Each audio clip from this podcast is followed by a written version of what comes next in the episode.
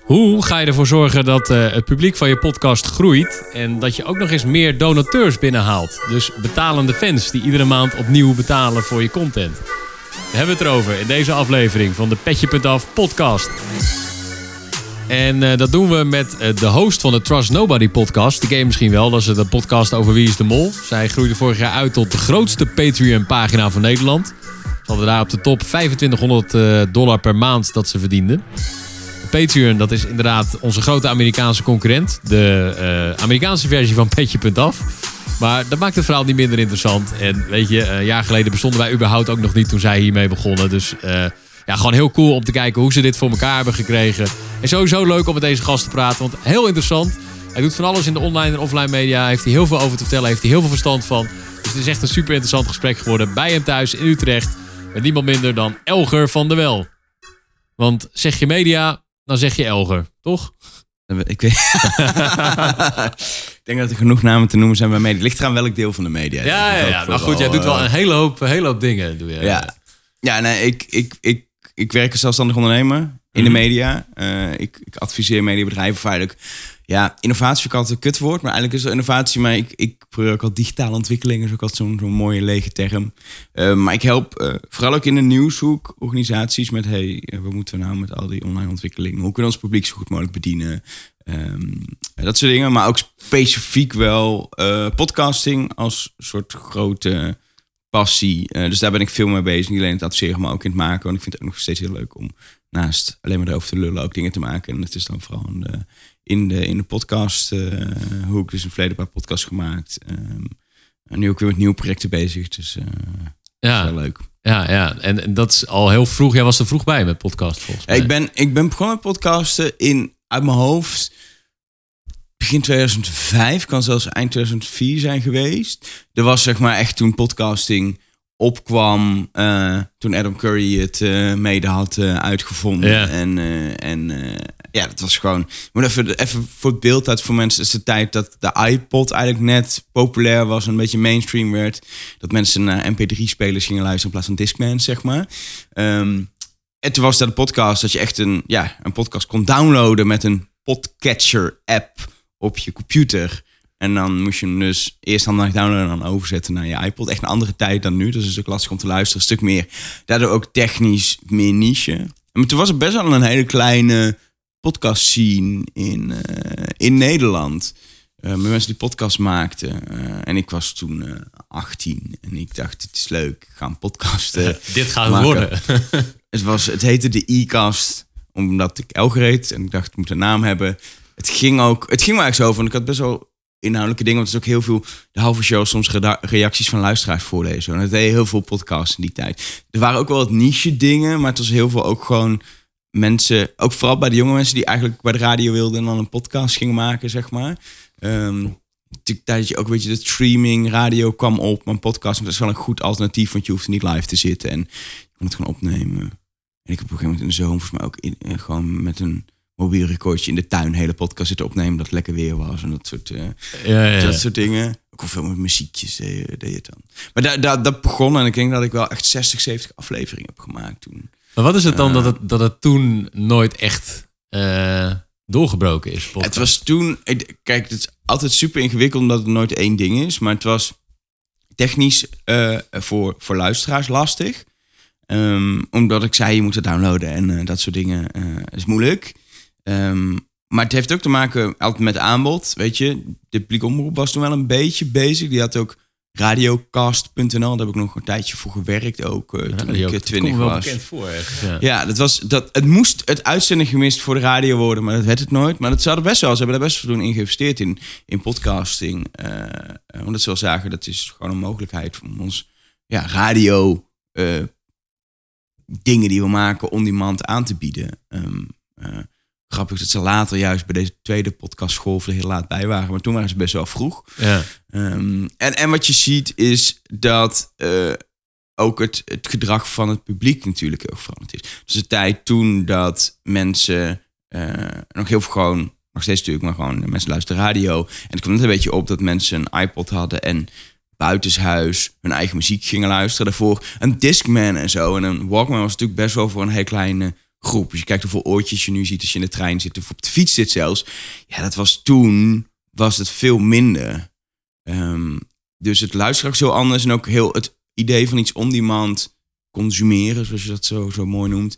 Eh, was eigenlijk ook niet. We hadden uitzending gemist om iets van tv terug te kijken. Ja, maar Netflix, ja, maar Netflix, maar Netflix en dat soort dingen deden we ook niet. Dus Ja. media was iets, eh audiovisuele media was iets wat je live consumeerde of je luisterde muziek en dat zette je heel bewust op. En ook vaak nog gewoon thuis. Kon ook onderweg. De iPod kwam ervoor op en ervoor de Discman, de Walkman. Maar het was gewoon in de auto, zet je gewoon de radio aan. Dus het hele gedrag van mensen was anders. En als je nu kijkt, zie je dat eigenlijk toen podcasting opkwam, eh, eh, technisch een stuk makkelijk, want je hebt gewoon een app op telefoon. Zelfs dat vinden mensen al lastig, maar op zich is het vrij makkelijk. Spotify helpt natuurlijk heel erg, want dat hebben heel veel mensen. En dan kun je gewoon zoeken en, en op play drukken.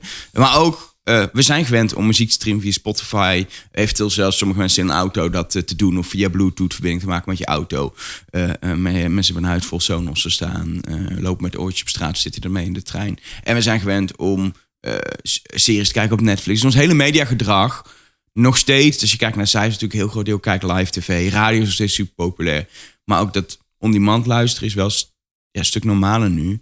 Ehm, en ik denk dat samen met dat er ja, eerst vanuit Amerika echt een aantal partijen echt goede content zijn gaan maken. Dat is natuurlijk ook al de voorwaarde. Dus kip-eieren van er moet goede content zijn.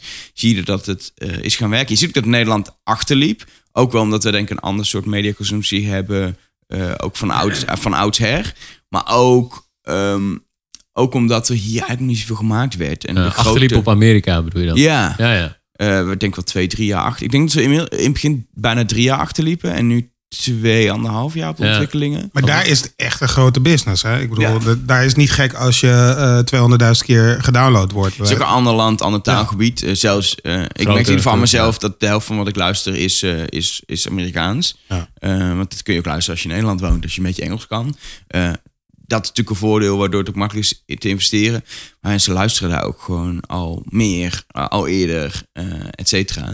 Eh, ja, en dan omdat het ook al een business heeft, ehm, ja, helpt dat. Maar ik, wat, ik, wat ik daar grappig aan vond, ik ga ieder jaar naar South Southwest. Dus een grote eh, eh, conferentie over technologie, slash internet, slash dat soort dingen. Media ook, muziek en film. En heel veel mensen kennen het van de muziek vaak. Maar ik ga altijd naar de technologie deel. Dus ik probeer er altijd heen te gaan. En anderhalf jaar geleden, dus we hebben het over maart 2018, ging het heel veel over podcasting. Maar ook heel erg met de vraag, in Amerika is het dan heel erg van, is leuk, maar hoe maken we hier nou een soort sustainable business van? Want dat is heel lastig. En afgelopen maart, een jaar later, iedereen had het geregeld. Ja? Het liep gewoon bij iedereen. Ja. En dat is ook heel duidelijk voor uitgevers. Was er vaak een businessmodel in advertenties, maar ook in ehm, eh, kranten die podcast maken om, om meer, eh, eh, af, hoe noem je dat? meer abonnees te krijgen. Mhm, mhm. Dus die het echt inzetten en ook met, met Promotie. ja, maar ook echt ja. in, in de podcast oproepen. Wil je ons nou steunen? Neem dan net op onze krant. Want daarmee maken we het. Je Ja, bij de. New York Times bijvoorbeeld heel veel. Die laat echt de makers ook achter het scherm van de podcast gewoon promo-boodschappen inspreken. Van we doen heel goed journalistiek werk. Kost heel veel tijd en geld. Neem een abonnement. Ehm, maar ook zelfs uh, advertentie-wise zie je dat die uitgevers prima doen. En je ziet bij onafhankelijke makers ook dat ze eigenlijk allemaal wel een businessmodel hebben gevonden. In vaak een combinatie van advertenties eh, eh, eh, en of donaties en of theatershows. In Amerika zie je gewoon dat bij de grote, juiste zelfstandige podcasts, dat die theatershows, dus echt gewoon theater in en dan niet eens meer live opnames doen, maar gewoon een show maken rondom de podcast die je hebt. Zeker, je hebt heel veel van die vrienden die over iets praten wat wel grappig is. Podcast. Ja, Klinkt nu zoals, lulliger eh, dan het is. Man, man, man hebben wij toch? Ja, in eh, Nederland heb je man, man, en, eh, man. ja. Eh, zo heb je in Amerika heb je er wel meer, maar ook echt over politiek en dat soort dingen. Ook wel eh, eh, echt veel diepgaander onderwerp. Maar altijd ook dat het leuk is om naar te luisteren. Eh, en die maken gewoon theatershows. Ja. En dat is gewoon eh, serieus wel een, eh, een businessmodel. Als je gewoon Dat is dus een theatershow theater- die gewoon, dat is dus niet wat nu al wel in Nederland veel gebeurt. Een opname inderdaad van een live podcast, maar het is gewoon echt een aparte show. Ja. Die zijn gewoon door, zij trekken door het land heen. Zeg Ja, maar. je ziet ook natuurlijk wel dat er gewoon opnames op elkaar wordt gemaakt. Je ziet Mhm. ook dat in Amerika, in Nederland zie je het ook al een beetje komen, zeker in Amerika, conferenties soms gewoon eh, een podcast stage hebben waar een aantal podcast, bekende podcasts langskomen die een interview of een panel daar doen en het wordt opgenomen en ook uitgezonden. Of evenementen die zeggen, we maken een zelf podcast van ons evenement. Dus weet je, er zit superveel in het onstage dingen doen. Zit gewoon, of dat nou wordt uitgezonden of een soort verlengde is van de podcast, zit gewoon business. ehm, Maar ook donaties hier in Amerika wel gewoon eh, Ja. eh, groot. En de hele advertentiemarkt ook. Dus het is echt wel... eh, ja, daar zijn ze gewoon al een stuk, een stuk verder. Ja, denk je dat het die kant op gaat in Nederland? In die zin dat je, je hebt natuurlijk types zoals Joe Rogan en zo, weet je wel, in Amerika. Nou, dat zijn gewoon, zijn volledige business is die, is die podcast. Ja. Weet je, en dat is, daar hebben we het niet over eh, een paar honderd euro die er ermee verdient. Nee. Dat is wel echt serieuze business. Ja, op dit moment zie je in Nederland eigenlijk dat er nog, zover ik weet, niemand is die dat kan doen. Heeft dat met de markt te maken? Of, of denk je dat Nederland gewoon überhaupt te klein is? Ik denk dat uiteindelijk Nederland groot genoeg moest zijn voor een aantal om dat te doen op termijn. Als, als gewoon het ook luisterschap verder groeit. En ook als, ik denk ook wel, weet je, het gaat best goed met de advertentiemarkt. Hoor je dat bedrijven ge- geïnteresseerd zijn. Maar uiteindelijk is het natuurlijk wel zo dat ehm, dat die advertentiemarkt nog niet zo volwassen is. Het is vaak een soort bij-experiment. Heel veel adverteerders is het ook dat er iemand op de inkoop eh, zit die denkt... eh, ah, dat vind ik zelf, luister zelf podcast, daar kunnen we wel, hey, laten we het eens proberen met een klein budget. Ja. Ehm, ik denk ook uiteindelijk dat, dat als er maar genoeg luisteraars zijn... en ook alle onderzoeken laten zien hoe krachtig podcast advertenties zijn... ehm, dat het wel gaat werken. Alleen je ziet nu nog dat, dat degenen die ook bezig zijn met, met de inkoop... of- of voor de verkoop van reclame in een podcast... dat die nog heel dat verhaal vertellen zijn. Hoe krachtig een podcastluisteraar is. Omdat in de aantallen... eh, ja, als je bushokjes volhangt of eh, radio- of tv-reclame inkoopt... eh, ja, is je aantal, je bereik is veel groter... maar de impact per duizend ehm, mensen die bereikt is veel kleiner dan mijn podcast. En dat verhaal moet natuurlijk heel erg verteld worden. Maar ik denk dat dat wel goed komt. Alleen ja, ons land blijft relatief klein. Dus zelfs als de podcast weer doorgroeit en die, ook die advertentiemarkt volwassen wordt... eh, verwacht ik niet dat wij duizend mensen krijgen die van podcasting Nee, kunnen leven. Maar ik, ik denk dat eigenlijk natuurlijk de vraag is... eh, wanneer gaat, er, gaat het echt mainstream worden? Het is nu nog allemaal heel erg niche. Alle podcasts zijn niche, weet je wel. Eh, Maar wat is mainstream? nou ja, mainstream is als eh, Edwin Evers morgen eh, een dagelijkse podcast online gaat zetten. Zou die moeten doen? Zou echt goed nou zijn. ja, dat, weet het. eh, 100 procent. Dat, dat, eh, Wie overtuigt die man dat hij niet op de radio moet Ja. terugkomen maar in een podcast? oh, hier zijn we het zo eens. Dit eh, 100 procent. Ik heb zijn telefoonnummer, geloof ik. We kunnen hem even bellen. Nee, ja, maar ik bedoel, hij zou natuurlijk wel gek zijn als hij ergens op de radio gaat zitten. Hij kan, weet je, doen wat hij wil. Ja. Eh, eh, volledig onafhankelijk waar hij wil. Ja, maar even. Kijk, het, het ding, er, er zijn twee opties. Als je gewoon op de radio gaat, verdient hij niet meer wat hij bij 50 verdiende. Nee. Waar altijd de verhalen over gaan hoeveel het dan wel niet zou zijn. Eh, maar die kan echt heel dik verdienen. Dan gaat hij in de podcast niet verdienen. Nee. Het punt, is, volgens mij hoef je het ook niet meer te doen voor het geld. Nee, ja, precies. Hij zit nu ook een jaar thuis, lekker te wachten tot hij weer denkt... misschien moet ik iets gaan doen met mijn Ja. leven. Eh, wat ik hem gun trouwens, voor duidelijkheid. Maar als hij inderdaad denkt... ik wil gewoon een prima salaris om gewoon rond te komen... want verder heb ik genoeg op de bank staan... of ik weet niet wat hij met zijn geld heeft gedaan. Maakt ook niet uit, maar hij kan gewoon rondkomen. Ik denk niet dat wij ons zorgen hoeven te maken over- Maar hij ja. zou het kunnen doen, maar dat is, weet je... Dat is zijn, zijn keuze. Ik denk wel dat hij, dat hij inderdaad het medium zou helpen. En echt heel, gro heel groot publiek zou kunnen, kunnen bereiken. Niet de luisteraars die hij in de ochtend bij 58 had. Maar wel, eh, ik denk dat hij wel in de, in de honderdduizenden mensen zou kunnen bereiken met een podcast. Maar hoe zou hij, ehm, als je, want podcast is natuurlijk wel anders dan radio. Ja. Zijn show was heel typerend. Ehm, zou die dat ook weer dan weer als podcast moeten gaan doen? Ik of denk, zeg dat, je, ik denk dat wel in, eh, in zijn show heel veel dingen zouden zitten die werken in een podcast. Alleen die, eh, nu, het, kijk, bij de radio is zo, zeker als je zo'n show als even staat op hebt, natuurlijk, het zit heel erg op het live en nu. Nou, dat heb je minder in een podcast. Eh, dus je hebt minder dat gevoel van de dag en de interactie met Henk bijvoorbeeld voor het nieuws. Maar het, de interactie die had met Rick en Niels is gewoon een onderwerp bespraken. Ja. Eh, in een podcast kun je 20, 30 minuten doorgaan. Ja, dat is, gewoon, dat is gewoon een podcast natuurlijk wat zij eigenlijk Ja, daar al jaren maar deden. ook wat hij met typetjes deed, kan je natuurlijk ook als items in een, eh, eh, in een podcast houden. Heel veel elementen kun je, kun je in een podcast laten komen, en zelfs in een iets andere vorm. Je kan het voortborduren. Je bent juist denk ik minder gelimiteerd. Ik denk juist dat uiteindelijk ehm, heel veel dingen die ook krachtig waren aan heeft, staat erop dat je die juist in een podcast kan, eh, kan doen. Ik denk juist als je kijkt naar radio dat heel veel drive time shows eh, eh, met sidekicks en echt een team, dat daar best wel veel elementen in zitten die je ook in podcast zou kunnen doen. Alleen juist minder met die druk erop van, ehm, eh, van de radio, zeg maar. maar die druk die gaat er op een gegeven moment wel weer komen als adverteerders een grotere rol gaan spelen, denk ik. Ja, het ligt maar. Het, kijk, het, ik denk namelijk dat. Ehm, eh, ik denk dat de regels voor podcasts wat dat betreft net iets anders zijn. Omdat het een ander soort medium is. Radio is natuurlijk een aandachtsmedium met, een- met zap-momenten. En er moeten commercial breaks worden overbrugd. Dus je moet dingen teasen en weet ik veel wat. Ehm, is die podcast trouwens ook dat die gewoon voor de commercials gewoon eh, teasen. Dus dat is ook, dat je die wetten gelden ook wel gewoon. Alleen, ik denk dat de kracht van een podcast, zie ook bij succesvolle podcasts, is dat het echt wel een ander soort medium is. eh, waar je meer de diepte in gaat, meer de lengte in gaat.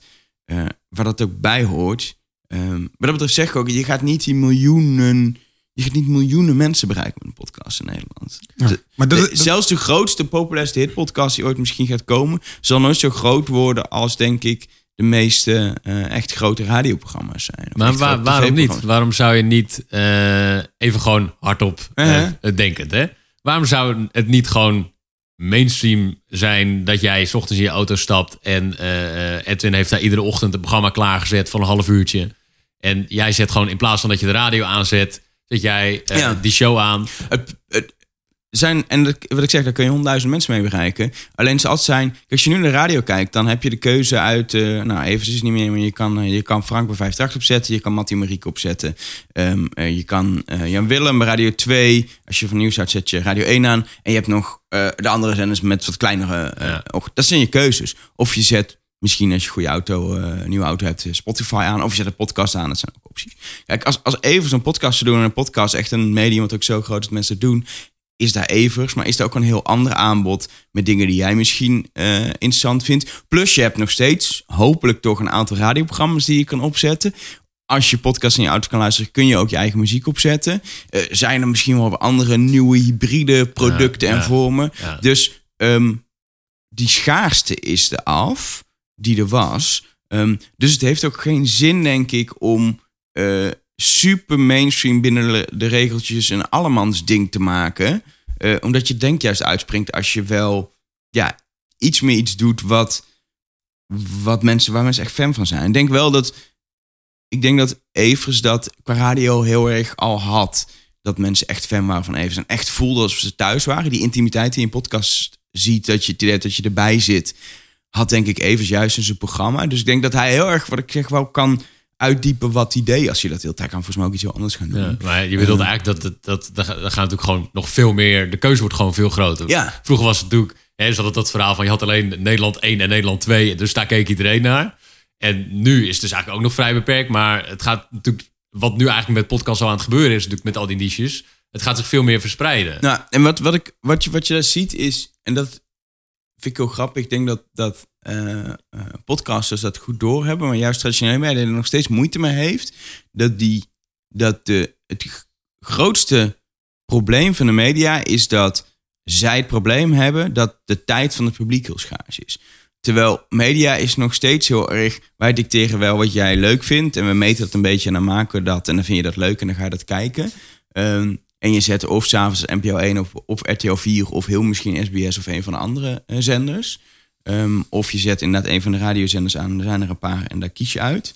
Maar dat is natuurlijk niet meer hoe media is. En het zit nog steeds in, in het DNA van mediabedrijven, traditionele media, dat, dat dat het is. Ja, we hebben een paar concurrenten en dat is het. Maar ehm, je, je keuze is online. Ik vind het heel grappig. Ehm, eh, ik heb ooit CEO van Netflix gesproken. Super tof om die man een keer in Ja. te spreken.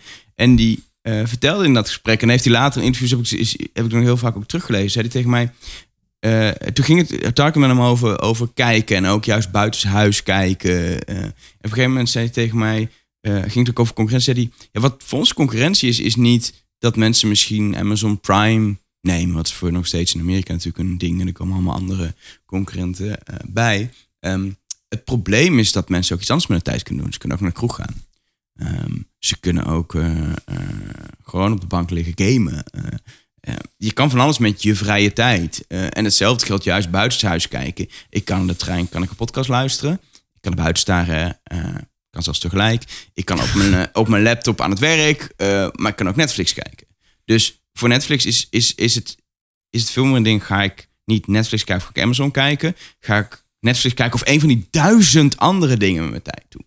En als dat je mindset is, ben je echt op een andere manier erover aan het eh, nadenken wat je moet maken voor wie. En zie je ook, en dat zie je ook aan Netflix. Uiteindelijk maakt Netflix hele mainstream dingen, maar ook hele niche dingen. Want kijk naar tv.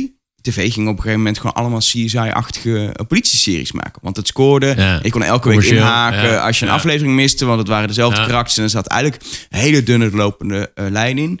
Netflix zie je eigenlijk soms films maken verspreid over 13 afleveringen.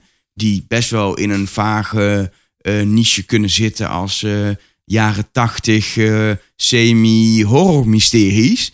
En het wordt vervolgens wel mainstream. Maar op, ik denk traditioneel tv, misschien HBO, had Stranger Things bijvoorbeeld nooit gemaakt. Nee. Terwijl het wel uiteindelijk een mainstream serie Ja. is. Ja, maar Ja. dat is natuurlijk heel erg vanuit de gedachte dat inderdaad die commerciële gedachte, dat is gewoon van laten we mensen maar gewoon zo simpel mogelijke dingen voorschotelen. Ja, Hè? En dan, dan, dan blijven ze dat in ieder geval kijken, gewoon nul risico.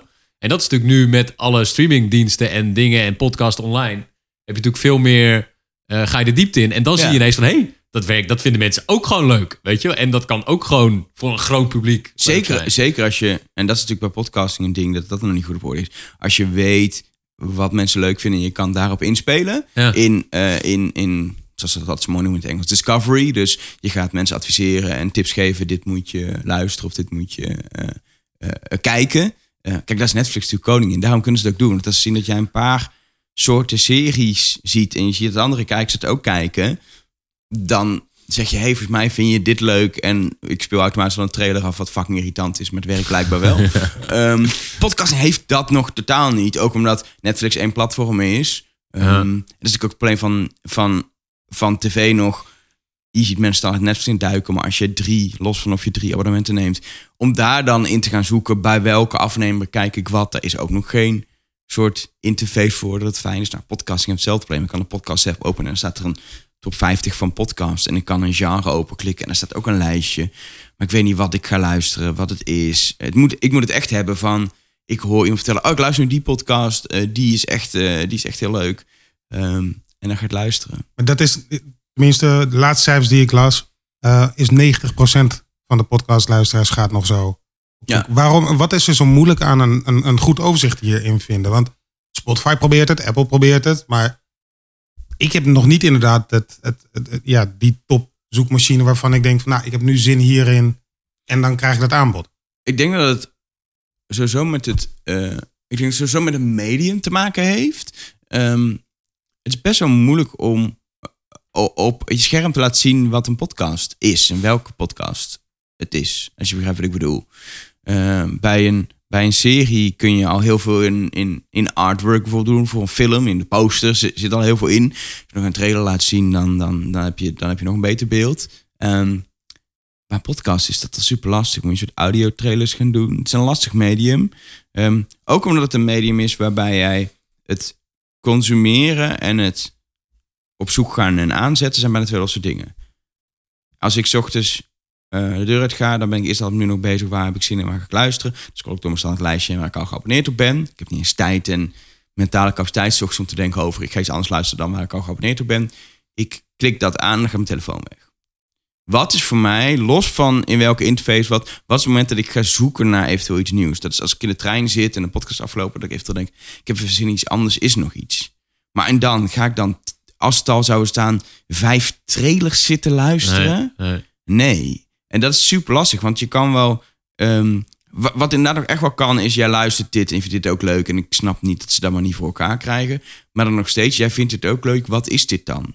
Een podcast is ook zo.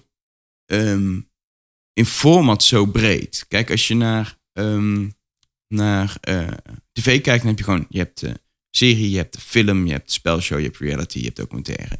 Weet allemaal een beetje wat het is. Je hebt alle vormen daar natuurlijk nog in. Maar je hebt best wel meteen een beeld. Bij podcast hoor je mensen, mensen hoor je over het fenomeen talkcast of praatpodcast. Maar je hebt ook eh, een soort documentaire stijl en een daily news shows. Dat zijn wel een beetje, maar je hebt eigenlijk nog niet, het is nog niet verhokt, zeg maar. Je hebt nog niet echt hele duidelijke hokjes waar het in zit. Waar het ook veel moeilijker is om te zeggen, hey, dit is zo'n type show, dit is zo'n type show. Je ziet nu al dat podcast app bijvoorbeeld gaan laten zien wat de frequentie is.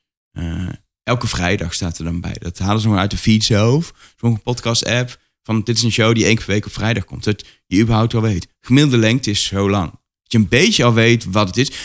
Omdat dat was er in het begin eigenlijk ook niet. Je had gewoon allemaal podcasts en die hadden artwork en een titel en een omschrijving. En die gooiden op een hoop en dat was het.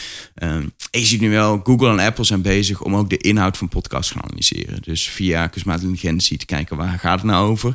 Kijk, en dan kun je, zeker een Google kan gewoon op een gegeven moment zijn algoritmes eh, erop loslaten. En dan kun je echt aan relevantie en persoonlijke aanbevelingen gaan doen. En ik heb ook wel de hoop dat Spotify, die is natuurlijk heel goed zich in aanbevelingen, of Google die heel goed is in echt het doorzoeken inhoudelijk van podcast, dat die wel echt gaan, um, uh, ja, stap gaan maken om, om dit uiteindelijk uh, te gaan fixen. Maar tot nu toe is er nog niemand die heeft gedaan. En ik denk dat Apple het ook heel erg heeft laten liggen. Apple is natuurlijk koning podcast, is vernoemd naar de iPod. Ja, precies. Ja. En ze hebben nooit uh, daarop geïnvesteerd, geïnvesteerd, omdat blijkbaar business-wise uh, was niet interessant. Want zij verdienen natuurlijk sowieso helemaal geen geld in die podcast. Maar ook, het is niet onderscheidend genoeg voor mensen om een iPhone te kopen in plaats van een Android. Dus voor Apple was het gewoon heel lang niet... Het draaide, ze hadden die database, een app erbij die oké was. En dat is het. Je ziet nu Spotify, je ziet het echt als verdienmodel.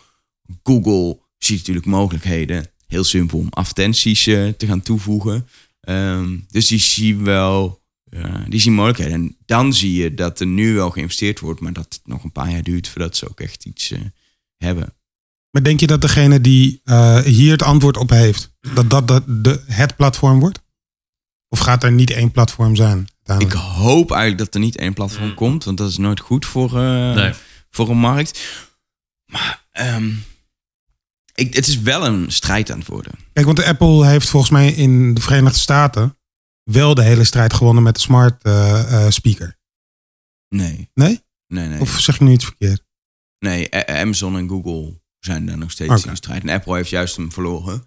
Niemand, uh, niemand die daarin uh, in staat. Ik zit even. Oké, okay, nou ja, goed. Dan, dan is dat even. heeft niet zo'n speaker, toch? Die ja, heeft ja. alleen, jawel, jawel, ja. Met Siri erin. De en de, ah, okay. de man van Apple Nederland heeft dit vorig jaar een keer tegen mij geroepen. Dus ik heb, ik heb het nooit op feiten gecheckt, maar... Uh, nee, ze, hebben, ze, hebben de, ze hebben de HomePod en die is in Nederland niet te koop. Met Siri erin. Maar als je, ik weet niet of je een iPhone hebt, toevallig met Siri, Ja. is gewoon eens vergelijken met bijvoorbeeld de Google Assistent gewoon technisch minder, sowieso. Ja, Siri En- is... is eh, En het ding, ja. die speaker is echt duur. Terwijl je koopt voor drie tientjes bij Albert Heijn een eh, Google Home. En voor de Ja. Siri speaker betaal je ook 400 euro. Product van Apple dat duur is. Dat, eh, Ja, dat is heel gek, hè? Dus het is een andere markt. En je ziet dat ze dat niet, eh, dat ze dat niet winnen. Dat is Amazon en Google die die dingen bijna gratis weggeven in ruil voor jouw data, zeg maar. Ja. het verdienmodel. En Apple heeft... Kijk, Apple heeft dat verdienmodel niet. Dat is bij podcasting ook zo. Apple gaat nooit een advertentie of zo geld verdienen. Dus voor hun, het enige verdienmodel wat ze hebben is... eh, in de basis hun, hun, hun devices die je koopt. Nou, ze zien al dat dat lastig is, want mensen doen niet met twee maar een iPhone, maar drie of vier jaar. Dus dat drukt op hun resultaten. En hebben ze heel lang hebben ze gewoon de iPhones duurder gemaakt, maar dat werkt ook niet meer. Dus Apple is nu wel aan het kijken, kunnen we geld verdienen aan diensten. Dus ze komen met een tv-dienst, hebben in Amerika een betaalde nieuwsdienst, et cetera.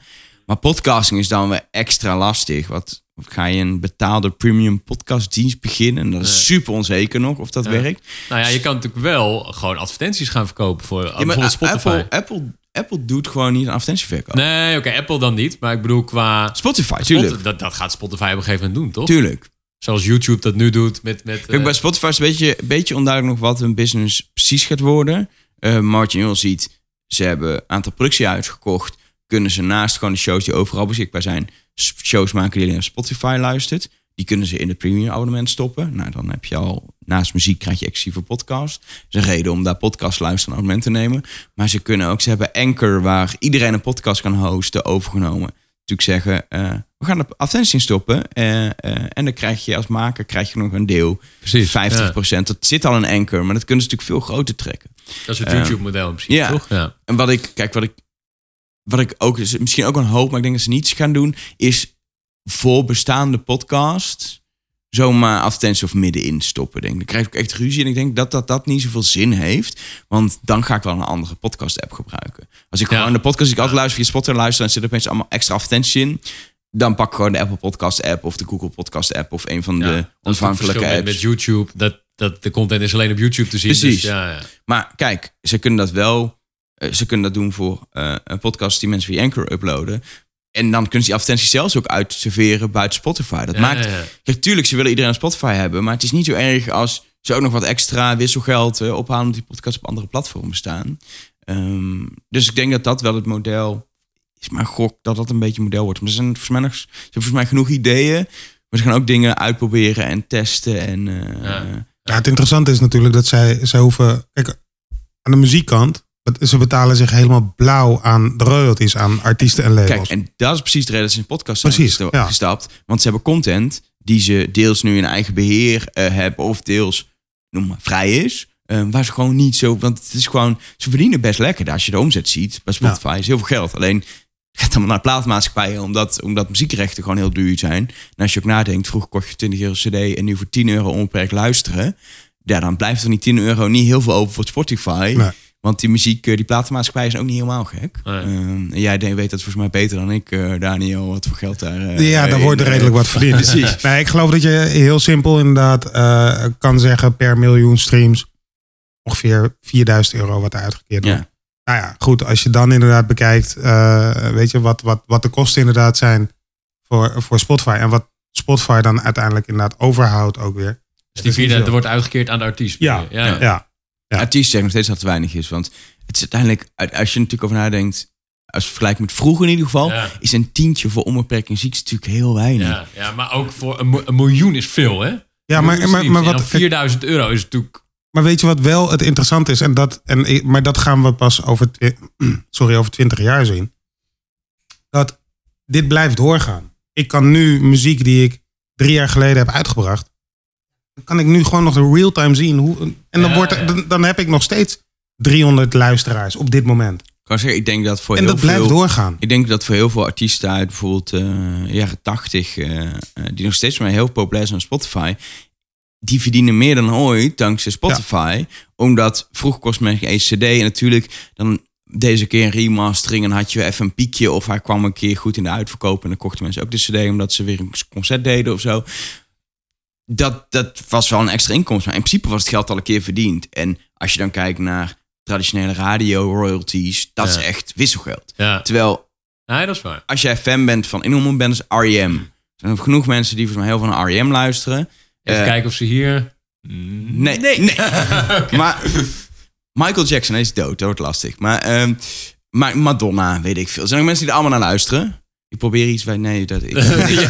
Jaren 90. zijn ook niet de- ik denk de dat goede Daniel- antwoorden. Je houdt vast van jaren 90 hip-hop. Ja, ja Dr. klopt. Dre en zo. Ja, zeker. Ja, zeker. Dre is al Ja. tien keer binnen, maar dat maakt niet uit. Ik denk dat Dr. Dre nog steeds geld verdient. eh, meer aan, nu aan streaming dan die deed aan oude cd's. Ja, En dat is mooi natuurlijk. Ja, het is natuurlijk ook zo dat dat is natuurlijk wel, als jij nu een beginnende artiest bent, is het al wel, al is het dan niet veel, maar kun je natuurlijk wel al vrij snel ook wat geld verdienen met Spotify. En je Toch? kan veel, veel bewuster kan je nu ook investeren. Ik kan zeg maar, eh, want ik ben inderdaad nu nog steeds aan de labelkant bezig, wer- werkzaam. En ik kan gewoon zeggen van nou, kijk, het afgelopen jaar is er, eh, laten we zeggen, 20, eh, 20 miljoen keer gestreamd. Nou, dat betekent dat ik 20 keer 4000 euro nu durf te investeren in het komende jaar voor jou. En niet meer dan dat. Ja, ja. Ja. Dus, en dat, dat kon vroeger niet, want je wist niet hoeveel cd's er verkocht gingen worden. Nee, En je wist niet hoe vaak iemand geboekt werd. nee, je hebt gewoon veel meer data natuurlijk. Ja, precies. En onder, onderschat denk ik daarbij ook niet dat... eh, eh, je hebt natuurlijk ook gewoon de kans nu om, als jij kan zingen... Je kan gewoon, en dat is niet alleen Spotify, je kan op YouTube met een gitaar gaan zitten. Opnameapparatuur om het gewoon goed te laten klinken is echt niet meer zo duur. Je moet even je kamer isoleren, is ook niet zo duur. Ja. Het is een kwestie van handig zijn. Kun je ook al gewoon geld gaan verdienen Ja. op Spotify. En je ziet dat, ik, ik- volgens mij, eh, Shawn Mendes is volgens mij op die manier groot geworden. ja. En er zijn echt al heel veel artiesten nu die gewoon op die manier maar beginnen. En echt al een eerste centjes verdienen, zeg maar. Letterlijk centjes.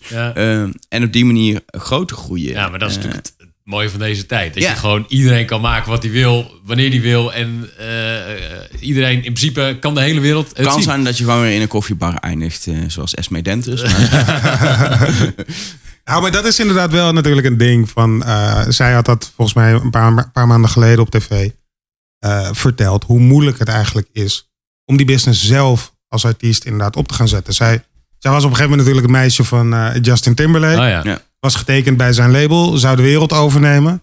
Nou, Justin Timberlake zag dat het niet helemaal werkte.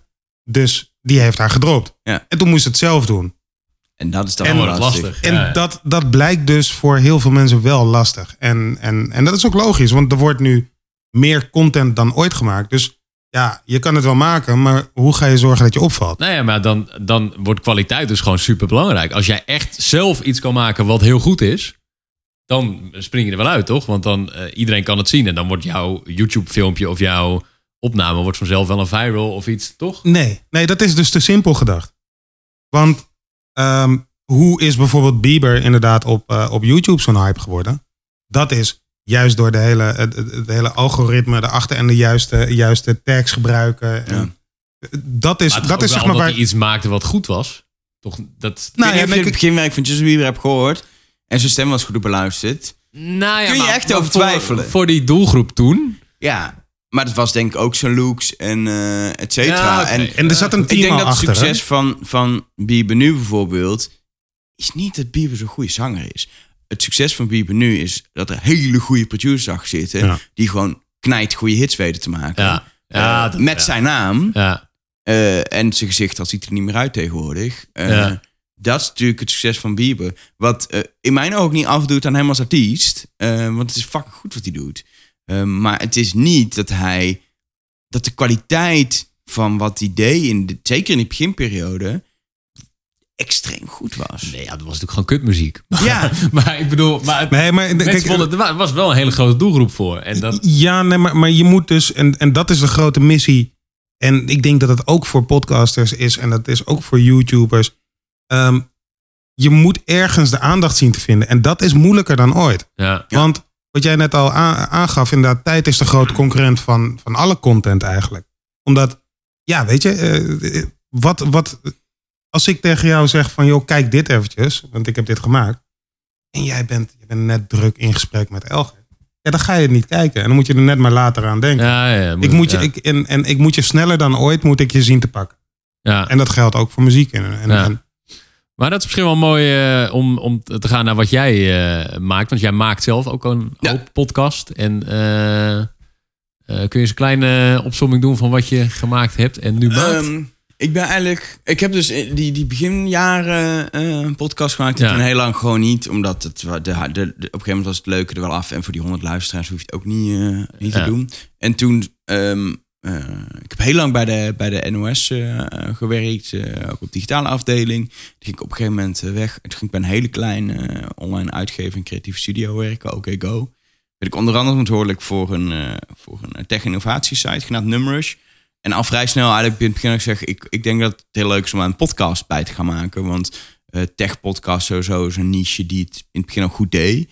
Eh, er zijn nog steeds, ook in Nederland, heel veel tech-podcasts. Want Ja. nerds houden van over nerdy dingen praten. En nerds luisteren ook Podcast. volgens mij podcast, zeg maar, in- vanuit het begin toch hoog opgeleid. En eh, mannelijk blijkt uit alle cijfers ook dat dat soort de eerste doelgroep, grootste doelgroep is. En dus dat werkt heel goed. Dus toen ben ik een podcast gemaakt, Rush Talk, wat in eerste instantie was gewoon met een collega praat ik over, over een onderwerp. Zelfrijdende auto's of kunstmatige intelligentie of de nieuwe iPhone of whatever you want. Maar echt de diepte in. Dus echt een half uur praten we echt over één onderwerp. Heel veel podcasts waar gewoon de nieuwtje werd besproken. Maar ik dacht, dat is er genoeg. Het is juist leuk dat je echt de diepte in gaat. Het voorbereidt en even probeert te duiden wat het doet. Dus probeer ook echt te hebben over wat is nou de impact daarvan op, op de maatschappij. Dat was best wel leuk en best wel goed. Maar ik merkte wel op een gegeven moment heb je alles besproken. Eh, Natuurlijk gebeurt er nog iets nieuws en kun je wel. Maar het zijn wel onderwerpen die natuurlijk over meerdere jaren eh, uitsmeren. En je kon één keer per jaar een nieuwe iPhone doen. Eh, maar dat is op een gegeven moment ook wel leuk geweest. We waren wel de beste beluisterde afleveringen trouwens. Zoveel liefde stop ik dan in raketlanceringen van Elon Musk. En dan was het toch de iPhone die, eh, die deed. Ehm, dus op een gegeven moment ben ik dat gaan doen ook met interviews. Dus ben ik ook gewoon allerlei mensen die met allerlei dingen bezig waren gaan, gaan, gaan interviewen. En ook series gemaakt over innovatie in het onderwijs. eh, over de opkomst van voice. dat soort dingen. Superleuk om te doen. Dat heb ik echt heel lang... eh, ik denk dat ik uiteindelijk... Ik weet niet eens. Ik denk... Ja, ik heb het drie jaar gedaan of zo. Wekelijks. Dus het zijn 150 afleveringen of zo. Ik durf zo even niet te zeggen uit mijn Is hoofd. dat nog hoor. te vinden ergens online? Ja, Rush Talk heet het. Alle Rush Talk, afleveringen staan, nog, eh, staan nog online. Ehm, en ik ben daarnaast eh, in 2018, begin 2018 begonnen samen met uh, Nellek Poorthuis, mijn vriendin, en Mark Steden, een vriend van mij, met eh, Trust Nobody. Podcast over, over wie is de mol. Ehm, en dat was wel grappig, want het was een idee wat eh, Mark en ik al eigenlijk een jaar eerder hadden, of in het najaar daarvoor. En hadden we een keer, eh, oh, we moeten even over gaan praten, even gaan eten en even bespreken van, hey, volgens mij is het echt leuk om over Wie is de Mol een podcast te gaan maken, want het is, ehm, het is een echte niche, maar wel een grote niche, want er kijken Mhm. twee miljoen mensen naar. Ehm, het heeft echt een, Wie is de Mol heeft fans en dat is natuurlijk altijd heel een, een, een, een onderwerp waar heel veel engagement omheen zit, is heel geschikt voor een podcast. Dus toen zijn we ehm, eh, dachten dat is echt een goed onderwerp om een podcast over te maken. En je kan er super lang over lullen, want de zoektocht naar de mol, de analyse van elke opdracht dat elke kandidaat doet. Nou, dat is perfect om uren over te praten. Eh, je ziet ook, mensen praten erover bij koffieauto's, maar op het werk, Ja. maar ook online op fora. Het is gewoon echt een alles, alle ingrediënten, checklist hadden het voor dit eh, kan wel eens potentieel aardig podcastje worden. En eh, we hadden het idee, oh, we moeten even een formatje gaan uitwerken en eh, spreken elkaar nog wel. En wij appen elkaar eh, na de eerste aflevering in januari. Die podcast wordt hem niet meer. hè. dat is, wat voor 2017 was dat dan. Nee, dat wordt hem niet. Hè. En toen hadden we wel het jaar daarna van, we moeten toch gaan doen. Ehm, en ik had wel eens het gesprek gehad, gewoon aan de eettafel met mijn vriendin van... eigenlijk zouden wij samen een podcast moeten maken. Voor mij is het best wel leuk als wij samen gaan zitten. Mensen kunnen ook altijd wel erg om ons lachen als ze ons soms zien kibbelen en zo. En, eh, eh, dit- en zij vond het op zich ook wel leuk. Niet dat ze per se grote eh, radio- of podcastmaker is of zo. Maar ze le- leek wel leuk om een podcast te maken. En toen ehm, heb ik eigenlijk tegen... eh, en zij is echt wel, zij is misschien wel de grootste fan van ons, van Wie is de Mol. Van ons drieën. Toen heb ik tegen Mark gezegd van, vind oké om haar erbij te halen? En niet ja zeggen omdat het mijn vriendin is. Als je het niet wilt, doen het niet. Doen we het gewoon z'n tweeën.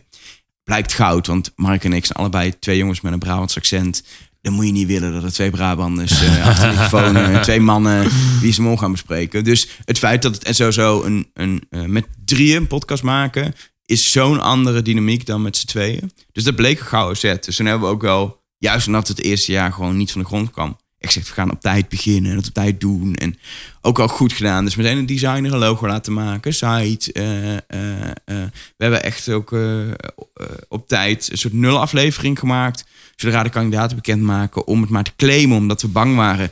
Podcasting is nu op zo'n groeimoment begin 2018 van... als we nu niet heel snel dit claimen dat wij maken... zijn er daar tien podcasts en zijn we de zoveelste. Bleek dat niemand anders het deed. Wat top was, want daar waren we de enige. En dat gingen we doen. eh, januari 2018 begonnen. En echt de tweede maand in februari. Het is natuurlijk wel kort. Het loopt maar tien weken. Dus je hebt best wel kort aandachtspannen om mensen te pakken. Toen hadden we al 2000 luisteraars per aflevering. Dachten we, oh, dit is 2000 mensen, weet je. Voor gewoon iets wat je als hobby doet. eh, zonder dat je gigantisch publiek hebt. Eh waren we wel van onder de indruk. Dachten, nou, dit is wel eh, vet. We gaan het wel Ja. volgend jaar weer doen. Eh toen zijn we het jaar later eh, zijn we het weer gaan doen. Eh, toen hebben we ook gekeken van hoe kunnen we dingen beter doen, et cetera. En Avro Tros kwam ook opeens met een podcast. Ja, Zelf ja, ja. over Wie is de Mol. Gelukkig echt een compleet ander format. Want dat was Annemiek Schollaert die onder andere met de makers praatte. En met de kandidaten die afvielen. Echt een beetje kijkje achter de schermen. En wij bespreken de aflevering natuurlijk na. Ja, het is gewoon weer heel anders. Maar wij merkten het tweede seizoen dat het echt... Ook dat podcasting groter was geworden. Maar je hebt natuurlijk al eh 2000 luisteraars die ook het misschien weer aan anderen gaan vertellen. Het zijn we nog te gast geweest op een gegeven moment in de podcast van Afro Tros. Tuurlijk gewoon werd gepromoot via alle kanalen die waarschijnlijk iets meer luisteraars had dan ons. Toen groeiden we in februari ook meteen weer. Februari is, hebben we gezien, is de, je start en dan gaat het oké. En dan februari, dan is de hype zijn hoogtepunt en dan groei je gigantisch. Eh toen zijn we naar 15.000 mensen gegroeid. Wow.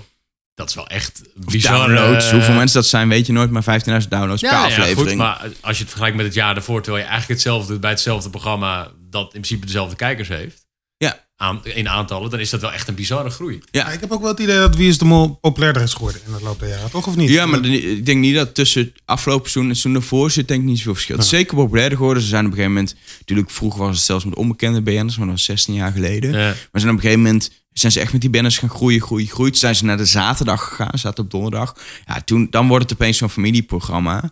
Ehm, dus dat is echt wel, Ja. dat is Ja. echt wel goed. Maar het is de laatste twee jaar is het gewoon, het is gewoon heel groot. Ehm, en als ik kijk naar de kijkcijfers en zie 15.000 downloads, dan zie ik nog ook echt wel Potentieel. eh, pot- we, hebben- we, we, stellen, we stellen ook altijd wel een soort.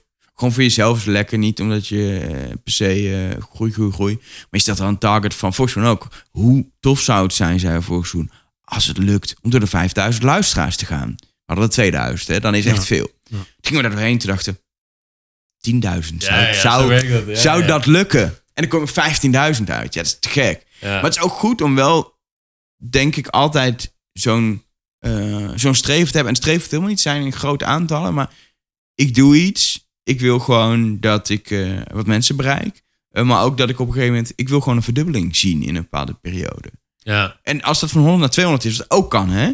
Eh, omdat je over eh, eh, sportvissen op, de, op het Nadermeer doet alleen. Nou, daar ga je echt niet honderden mensen mee bereiken. Of duizenden mensen mee bereiken. Als je dan zegt, ik heb nu 100 luisteraars, ik wil 200. Is het ook super. Maar die, dat doel zetten voor jezelf. En gaan kijken, wat ga ik dan doen? Of wat moet ik doen om dat te bereiken? Is als maker denk ik altijd heel belangrijk. En het gaat niet om de... Ik zeg om die massa, van het moet om duizenden gaan of tienduizenden. Maar het gaat er wel om. Ik denk, als je iets maakt, wil je in het begin op een gegeven moment groeien. En op een gegeven moment wil je ook die mensen gewoon erbij houden. Weet je, groeien is ook zo eindig. Maar zolang, ik denk, zolang het medium podcast groeit, is het normaal als podcast zeggen, dan kan ik zelf ook groeien. meegroeien. En het is wel Ja. interessant dat je dit zegt. Want je zou kunnen zeggen van oké, maar ik, ik bereik nu al 15.000 mensen. Die besteden hun tijd aan wat ik doe. Ehm, ja, daar, daar zal ik het altijd voor blijven doen. Ik denk ook wel dat het zo is, maar ik denk wel dat, kijk, we gaan in januari met derde seizoen starten. Voor mij heb ik wel zoiets van, ja, ik heb gezien hoe snel het kan groeien in tien weken. Ehm de, hier zit wel potentie in om verder te groeien als ik kijk naar hoeveel mensen wie ze mol kijken. Ja. En natuurlijk, ehm, als we zien dat er 15.000 blijft steken, dan eh, stoppen we er echt niet meteen mee of zo. Ehm, maar dan ga ik wel afvragen van hoe kan het dat het... Waarom hebben we nu al het plafond bereikt? Mhm. Eh, omdat ik gewoon weet dat de, dat de potentie er is voor meer Ja, luisteren. maar het heeft natuurlijk ook met, met eh, wat jij zegt. Je, iedere keer creëer je natuurlijk een nieuwe nullijn. Dat, eh, weet je, in eerste instantie begin je op nul. En dan is nou, als we duizend luisteraars hebben of 100 luisteraars, wauw. Dan heb je er 2000, dan wordt je nieuwe nullijn 2000. Nu is je nullijn 15.000. En het is ook niet zo als ik nu een nieuwe podcast ga maken, dat ik meteen zeg, nou wil ik ook 15.000 Nee, luisteraars. nee. En maar het is natuurlijk gewoon, je moet jezelf natuurlijk ook... Tuurlijk, wat je maakt, daar heb je passie voor en dat vind je gaaf om te maken. Maar er is natuurlijk altijd wel iets van een... Er moet natuurlijk altijd wel een soort groei in zitten. Ja, Weet je? Want anders, of, of eh, omdat je ook jezelf op die momenten dat je net even denkt van, "Pff, moet ik deze week moeten. we-" Je hebt niet altijd, weet je, toch? En dan nou, bij, bij je- de Wie is Mol podcast heb je altijd zin, Ja? geloof me. Ja. Maar ook om het allemaal voor te bereiden. En Maar weet je, je moet wel je, je, je moet wel weer even allemaal doen of zo. Vooral als ik moet monteren, denk ik wel eens, oh. Ja, ja, ja, ja, ja, ja, ja. Wat toen ik een keer waren we laat met opnemen en toen moest hij nog online dat ik om 11 uur, half 12 kon monteren. Op een doordeweekse avond, toen dacht ik, oh Ja, wat ben ik aan het doen? En toen was het Ja. twee uur. En toen duurde de rendering duurde heel lang. En eh, de upload blokkeerde. En dan, oh, dan heb je er even geen zin meer. Ja, verder, eh, verder heb ik altijd wel zin in. Maar, en dan, waarvoor we hier natuurlijk eigenlijk gekomen zijn. het hele verhaal eh, met dat jullie op een gegeven moment dachten: hey, moeten we hier ook niet eh, op de een of andere manier iets mee gaan doen met, eh, eh, in jullie geval toen Patreon? Ja. Omdat, eh, hoe is dat, hoe is dat proces gegaan? Nou kijk, wat, wat het was, we zijn gewoon begonnen. Omdat het gewoon, het is gewoon een hobby. We hebben ook allemaal een baan. we wilden dit gewoon naast doen. Ehm, eh, omdat we denken het is leuk om dingen te maken die leuk zijn. De ene gaat, weet ik veel, op ballet of voetbal. Of, of gaat, mijn vriendin bijvoorbeeld ook theater. Gewoon, weet je, Ja, ja. thuis als contributie voor. Het is prima, een hobby mag best geld kosten. Alleen we merkten wel, ja, je koopt apparatuur, die had ik toevallig deels al, maar je, dingen. Ik betaal elke maand licentie voor Adobe. ehm, eh, je bent bezig met Mark, die woont in Eindhoven, die moet hierheen rijden, eh, moet parkeren, eh et cetera. Je hebt best wel wat kosten. We hebben een logo laten designen, we nemen het serieus. We willen dat het een professionele hobby is, Ehm, maar dat kost, los van alle tijd die erin nog geld. En ik heb dan wel zoiets bij zoiets als podcast waarin publiek bereikt, dan moet er een manier zijn om in ieder geval de kosten die je maakt terug te verdienen. Die tijd vind ik prima, die investeer ik wel, maar het is gewoon een fijn gevoel om te denken, het kost me verder geen geld. Los van een hobby best geld mag kosten. Dus het eerste seizoen hebben we gezegd, het kost geld. Tweede seizoen hadden we zoiets van, er moet een mogelijkheid zijn, we hebben 2000 luisteraars, om daar een patiëntje uit te krijgen dat we gewoon kostendekkend zijn. Ja, Niet tijd, alleen puur de echte harde eh, eh, out-of-pocket kosten die we, die we maken. hele logische gedachte eigenlijk. Omdat iedereen die luistert, die eh, profiteert er ook van mee. Hè? Ja. Die dus ja, waarom, zou je niet, waarom zouden jullie de enige moeten zijn Precies. die al die kosten dragen? Precies. En we merkten ook dat onze luisteraars super betrokken zijn, Mm. et cetera. Dus toen dachten we, we hebben twee opties. We kunnen gaan zoeken naar adverteerders. Maar dan moet je A, zelfs adverteerders zoeken. Of je moet aansluiten bij een podcastnetwerk bijvoorbeeld, die dat doet. Maar in Nederland heb je dag en nacht die, eh, die dat supergoed doen. Eh, maar dat is eigenlijk nog de enige. En dan is 2000 luisteraars toch best wel weinig. Ja. Dus ik vind maar eens een adverteerder die zegt, ik wil voor 2000 luisteraars. Kan eigenlijk alleen als je zegt, ik heb 50 podcasten met 2000 luisteraars, koop lekker groot in eh, Unilever voor Ariel wasmiddel. Dan, zoals je op de radio ook gewoon massa inkopen, kun je Ja. dat doen. Maar ja, als ik al adverteerders wil, wil ik eigenlijk een adverteerder die wel een beetje leuk is en past bij wat we doen. Dus ik heb geen zin in een Ariel reclame. Dus toen Nee. dachten we al gauw, volgens mij moeten we dat pad niet eens echt verkennen. Dat is niet zo interessant. Eh, want we hadden ook in Amerika gezien dat dat Patreon er was. Eh, en dat er ook in Nederland een paar podcasts waar we mee experimenteerden. En inderdaad, tientjes per maand. Daar zou het waarschijnlijk allemaal redden. Soms 100 euro, 100 dollar per maand binnen. Daar zaten wel best wel een paar goede bij. En we zagen natuurlijk hoe engaged onze fans waren. Onze luisteraars. Dat we dachten, denk dat dat best wel bij ons past. Juist omdat we ook... eh, mensen vinden het ook gewoon leuk dat we gewoon hobbymatige podcasters zijn. Ze hebben het idee dat ze bij ons aan tafel zitten, dat we erover praten. Ze reageren superveel en inhoudelijk. Daar zit iets in. Dus zijn we gewoon gaan denken, nou laten we Patreon doen, zodat mensen kunnen doneren. En ook echt wel iets teruggeven. Dus we zijn stickers laten drukken en molboekjes. Dat past bij Wie is de Mol, dat je zelf kan meeschrijven. Sowieso voor onszelf leuk, want het jaar daarvoor hadden we... Mark werkt bij eh, 3FM, had hij eh, 3FM notitieboekjes meegenomen. Het was een molboekje, een 3FM notitieboekje. Is een prima boekie, maar het is veel leuker als er je eigen logo op staat. Gewoon voor je eigen, niet eens voor, voor de foto of zo, maar voor je eigen gevoel dat je gewoon echt een eigen boekje in je hand hebt. Ja, dan laten we meteen heel veel drukken. Dan krijgen eh patrons krijgen zo'n boekje opgestuurd. eh, stickers opgestuurd. eh, dat soort dingen. En, en, je naam wordt vermeld. Ehm, maar ook zoiets van, je, we moeten nog wel iets extra's geven. Dus we hadden vrij snel bedacht dat we een hotline zouden doen. Eigenlijk gewoon een extra telefoontje met, een- een Albert Heijn eh, simkaartje erin. Ehm, waar mensen naar kunnen appen. Eh, met ook het idee, weer vanuit de makersgedachte. Als mensen naar audio-appjes gaan sturen, dan ehm, Kun je het weer uitzenden. kun je dat uitzetten. Ja, ja, ja. Hier komt nog een leuk verhaal zo meteen over. Want we hebben daar één fout gemaakt, maar dat vertel ik je zo. Ehm, maar dat werkte best wel goed. Want inderdaad, eh, we deden gewoon oproepen. En mensen werden Patreon voor, voor 3, 6, sommigen voor 10 dollar. En het werkte eh, goed. En mensen zeiden ook, we doen, doen het wel echt. Weet je, die stickers leuk. Maar sommigen zeiden, Ja. ik hoef helemaal geen stickers. Het is ook best wel een ding om volgens... En dat is echt als maken dat je opeens in je podcast een deel van je tijd gaat inruimen om, om geld, geld vragen. Zeker, Amerikanen zijn daar volgens mij beter in dan wij. 100%, maar Geld vragen is heel dat is ook volledig waar natuurlijk een beetje af vandaan is gekomen. Dat, dat eh, Patreon is natuurlijk heel erg Amerikaans. En eh, eh, dat zijn natuurlijk alle mensen die het gebruiken ook. En da- de, de hele cultuur is daar natuurlijk totaal anders als het gaat Ja. om, om geld vragen. Volgens mij in Amerikaanse restaurants is zo'n beetje verplicht om fooi te geven. Ja, weet je? 10, 20 procent. Dus Precies. 10 procent is gewoon... Dan is het mager. Minimum. Ja, ja. Ja. Ja, dus dat is gewoon echt een heel groot verschil. Nou ja, je kent de Nederlandse cultuur met geld. Gierig. Jij geeft geen voor, hè?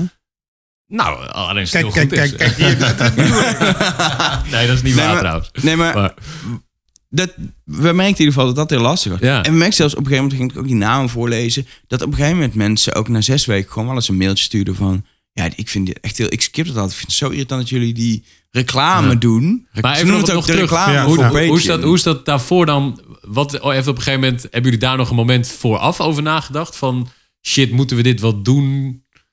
Nee, we hebben het daar gewoon over, ik, ik, ik- we hebben het daar gewoon over gehad en ik dacht, dit gaan we gewoon doen. Ehm, we hebben ook altijd wel gedacht, we moeten doen gewoon vanuit ons, onze kracht zit in onszelf en onze oprechtheid waarmee we dingen ja, doen. Ja. Eh, dus we hebben dat gewoon ook altijd heel eh, oprecht verteld, uitgelegd waarom we dit doen. Eh, en die, ik denk dat die sympathie wel Ja, werkte. Het is gewoon echt. Ja. Dat, dat horen mensen. Ik merk dat ook. Ik steun bijvoorbeeld op Patreon eh, Herbert Codé. Die maakt de radiopodcast. Ik ben ik hou van radio. Dus een gegeven moment, ik wil een serie maken over die stof van Nederlandse radio, maar ik moet beeld en geluid in. En dat kost gewoon geld om in beeld en geluidarchief op te vragen. Denk ik, ja, dat is natuurlijk Ja. dat is natuurlijk het meest logische om eh, ook iemand concreet te betalen. Want als je, niet dat ik niet, ik, zeker omdat ik zelf ook Patreon doe, niet dat ik het niet in wil betalen. Dat zegt, ik stop er heel veel tijd in, eh steun me. Ehm, eh, want dan denk dan komt natuurlijk het punt, ik kan iedereen wel steunen, want ik vind echt heel veel dingen leuk. Ehm, maar zeker als het ook nog is, ik maak kosten of ehm, eh, eh, bijvoorbeeld, ik weet niet of je Daniel Verlaan kennen, maar dat is een. Bij RTL, die heeft een handleiding geschreven hoe je je kan beschermen tegen allerlei eh, hackers. En gewoon hoe je goed, zelf goed kan veiligen. Heeft gewoon vrijwillig geschreven, super nuttig. En die zei, hier is een, een tikkie. Link kun je eenmalig gewoon een paar euro doneren. Daar kan ik mijn vriendin weer een keer mee uit eten nemen. Die heb ik de afgelopen maanden niet gezien. Dan was ik heel eerlijk, ik ga er gewoon vanuit eten. Ik heb gewoon super tijd gestopt. En ik denk, je hebt iets nuttigs gedaan waar heel veel mensen aan hebben. Hier heb je mijn steun. Dus het is altijd, je hebt de reden of je, je bent heel groot fan van iets. Of iemand doet iets waar die kosten voor maakt. Of iets wat heel nobel is. Dan kun je wel zeggen, ik geef even wat. Ja, En, of, eh, of, je, of je legt gewoon uit dat je dit kan alleen maar kan maken als je met hulp van degene die luistert. Omdat Ja. het anders gewoon simpelweg niet kan. Weet Ja. je, Eh, we hebben allemaal eh, eh, geld nodig om onze huur te betalen. Ja. En daarvoor moet je werken, toch? Ja. En, Kijk, en dat was bij ons natuurlijk. we hadden allemaal een baan. Dus Ja. ik had gezegd, we hoeven, niet, we hoeven hier niet rijk van te worden. Het is voor ons, het doel was kostendekkend. En wat we ook hebben gedaan, mensen kregen stickers en, en boekjes en dingen. Mhm. Er zitten verzendkosten bij. Dus ja, eigenlijk sowieso de eerste maand dat iemand steunde, ehm, verdienden we geen, geen, ook niet in gewoon wat we weer uit konden geven aan onze kosten, verdienen we niks. Want het kost gewoon die stickers drukken en versturen kost 3 dollar. Het boekje zelfs iets duurder met alles versturen erbij. Dus je had zelfs eh, zeker omdat we- nog. Omdat, Ja, zeker omdat we wat buitenlandse mensen hadden. Eh, dus dan moeten we naar Zweden sturen of naar Duitsland. En dan gaan we niet zeggen, ja, nu moet je meer steunen, want je woont in Zweden. Ja. Of we sturen je naar het buitenland. Dat zou ik gewoon heel flauw vinden Ja. Dan lappen we dat even bij. Ehm, in de hoop wel dat mensen langer dan een maand zouden blijven. We zien ook wel dat mensen gewoon zeggen, ik wil één maand doen. Ja, dan stuur we iets op en denken we, we hebben wel een, hebben we geen cent aan verdiend, maar je hebt wel een fan waarbij de relatie verder gaat dan alleen naar luistert. Dus zelfs dat vind ik al prima, omdat, wat ik zeg, het gaat niet om het geld. Ehm, maar wat er wel gebeurde is dat het compleet uit de hand liep. Ehm, dus op een gegeven moment zaten wij gewoon iedere week soms wel twee, drie uur envelop te schrijven. Iedereen kreeg zijn boekje persoonlijke eh, boodschap elke keer nieuwe bestellingen doen van boekjes en stickers. En dan moest, dat duurt een paar weken voordat het gedrukt is. En dan moesten mensen wachten. En dan moesten een bericht sturen. Het komt eraan. Ehm het kost super veel tijd. En we hadden één soort fout. We hadden nooit verwacht dat het zo groot zou worden. Eh, ook omdat als ik nou eh, niet lullig over anderen, maar als ik verder in de Nederlandse Nee, markt keek, ja. was het helemaal niet zo groot. Want even voor duidelijkheid, het, het, op het hoogtepunt was het rond de 2500 2500 dollar, dollar, per maand. Hè? We hebben in totaal door, de, door het seizoen heen. eh, Nederlands en ook een Belgisch seizoen wat we maken. sinds afgelopen seizoen. Mede ook wel dankzij Patreons. Dat we zeiden we gaan ook de Belgische mol bespreken. Waardoor we nog 10 weken extra podcast maken. Hadden we, hebben we 500 verschillende mensen gehad. Dus mensen een beetje weggaan en weer terugkomen. Of uh, overnieuw mensen komen. Totaal 500 en, en op een gegeven moment had het hoogtepunt. eh eh, laatste maand hebben we 2500 dollar gekregen. Je krijgt niet alles bij Patreon, want er gaan natuurlijk wat kosten af. En het is in dollars en banken willen altijd 2% als je er euro's van wil maken. Ja, ja, ja. Ehm, maar we hadden best wel, ja, 2500 dollar was, de, was het inkomen wat we toen hadden. Maar we waren dus best wel veel geld ook kwijt aan alle uitgaven. Ehm, en wat we merkten met zoveel mensen is het schrijven is heel veel werk en het sturen van dingen. Wat we met liefde deden hoor, maar dat ging echt wel werk in zitten. En we hadden eh, gezegd, we wilden mensen ook extra content geven op een of andere manier. Ehm, dus we hebben een aantal extra afleveringen gemaakt. Zeker ook met de Belgische mol. We heel veel mensen kunnen interviewen. De presentator, kandidaten uiteindelijk, een oud-mol. eh dat merkte ook dat mensen echt eh, gingen doneren om toegang te krijgen tot de content. dat het dus echt Je werkte. merkte wel echt een wijze toename Ja. op het moment dat je extra content ging aanbieden. Want deed je dat vanaf begin af aan? Je had Ja, die, dat hebben we wel beloofd vanaf begin af aan. Ik denk dat de eerste extra content wel in februari pas was. Eh, want toen hebben we Annemiek Schollaert als oud-kandidaat geïnterviewd. Ah. Wij konden in haar podcast zeggen, Oh, dat is goed, maar dan willen wij, wil je- willen wij jou in onze podcast. Het is een superleuk open gesprek over deelnemen aan Wie is de Mol. Wat fans natuurlijk gewoon heel leuk vinden om eh, te horen. Ook al afgesproken, we gaan niet over dit seizoen praten. Want zij was natuurlijk ook kandidaat aan het interviewen. En zij keek voor twee weken vooruit Hij wist al meer. Ja, voor ja. een podcast. Super geheim, want dat mag eigenlijk nooit. Heeft iemand buiten het team twee weken vooruit mogen kijken. Dus eh, zei ook, ik kan gewoon, ik wil gewoon niet praten over het Zoom. Maar ik zeg, dat is prima. Gewoon jouw kandidaatschap van een paar jaar geleden is al stof om drie keer over te praten. Laten we dat gewoon doen. En dat wordt gewoon super goed gewaardeerd. Alleen we hadden ook gezegd, we sturen na elke aflevering, moeten mensen natuurlijk best wel lang wachten op de podcast. Sturen we gewoon al onze eerste reactie via een audio-appje. En dat doen we via een Ah. persoonlijk audio-appje. Dat was vanaf begin af aan al. Dat Ja. Je, ja, ja, ja. En dan ging het begin af aan ook. Want we waren op een gegeven moment waren gewoon twintig mensen aan het appen. En dan verdeelden we even... eh, jij doet eh A tot en met eh Oh, dat is G. geen appgroep. Je doet dat echt. Nee. En dan zaten wij alle drie los van elkaar. Ik ging vaak, omdat ik met ik samen woon, ging ik in de slaapkamer zitten en zij in de woonkamer. Dan zitten we een minuutje te appen. Oh, wat is nu weer gebeurd? Of we ook als, als we toevallig ook wel eens met mensen samen waren, gingen we gewoon met meerdere mensen ook. Dan hebben we ook wel eens appjes met z'n drieën zitten sturen, omdat we toevallig met z'n drieën hebben gekeken. Gingen we appjes sturen. Maar dat is dus voor iedereen opnieuw hetzelfde Ja, verhaal was, ze, hey Stefan, eh, wat was een spannende aflevering hè? Oh, wat baalde van dat die en die naar huis. Weet je zo, een minuutje was het maar. Maar ja, een gegeven moment hadden we 50 mensen Ja, die dat is moesten. niet schaalbaar. hè? En geloof me, los van tijd, op zaterdagavond na half tien, terwijl je eigenlijk zaterdagavond nog twee uur appjes sturen is vermoeiend. Je hebt er op een gegeven moment gewoon niet zo zin in. Met Nee. alle respect voor de mensen en de leuke reactie die je terugkijkt. Op een gegeven moment denk je, na tien appjes denk je echt, het is wel mooi. Dus toen dachten we, soms moet je keuze maken. We maken niet meer een persoonlijk appje van, en we maken een algemeen appje van. Ja. Dus je krijgt gewoon, maak gewoon één appje, is nog steeds leuk.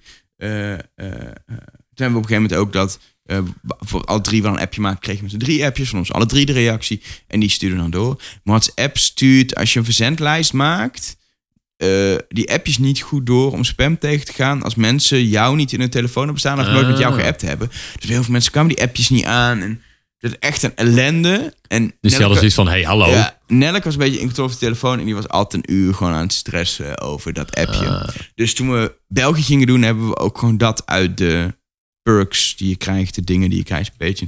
Je krijgt wel het hotline nummer, je kan ons appen. We appen ook terug als je ons appt. Maar je krijgt niet meer na de aflevering zo'n appje. Was ook heel lastig, want wij keken België niet live, want dat kan niet. Dus je kijkt het terug, dan kun je niet eens meteen nadat Nee, je de tv nee, is nee. eh, reageren. Ik denk dat voor een seizoen gaan we dat ook niet meer doen, omdat het gewoon niet in deze vorm, eh, omdat het gewoon niet te doen bleek. Maar je zou bijvoorbeeld een algemeen Telegram kanaal kunnen maken of zo. Er zijn altijd opties. Ja. Eh, eh, gaan we ook zeker wel naar kijken voor komend seizoen. Weet je, we gaan even kijken wat gaan we doen Ja, aan, ja. eh, aan Patreon. Alleen wat we wel hebben gemerkt, dat ook die hotline, mensen appen best wel veel wat ze hebben gezien. En dan sturen allemaal iets terug. Zijn mailbox wordt steeds voller. Eh eerst seizoen was het al, maar tweede seizoen zeker.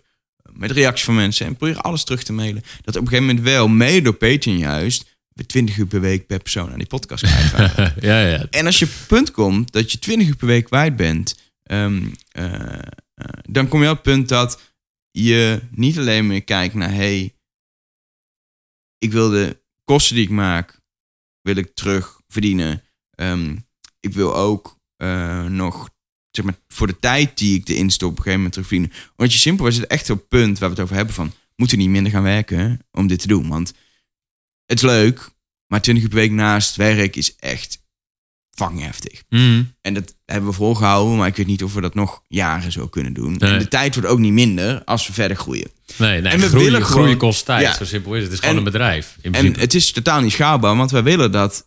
Het is zo belangrijk dat we gewoon dat persoonlijk contact hebben met die Ja. mensen. En dat is het allerleukste. Niks is leuk. Je kan een, een downloadcijfer zien van zoveel mensen hebben gedownload. Maar een telefoon aanzetten en tien appjes hebben van mensen die reageren naar jou op wat jij maakt of op wie ze dan omdat je erover. Dat is het beste wat je smaak kan doen. Maar het kost ook tijd. Eh, en die tijd willen we heel graag maken. Eh, maar dan zitten we zitten nu echt wel met.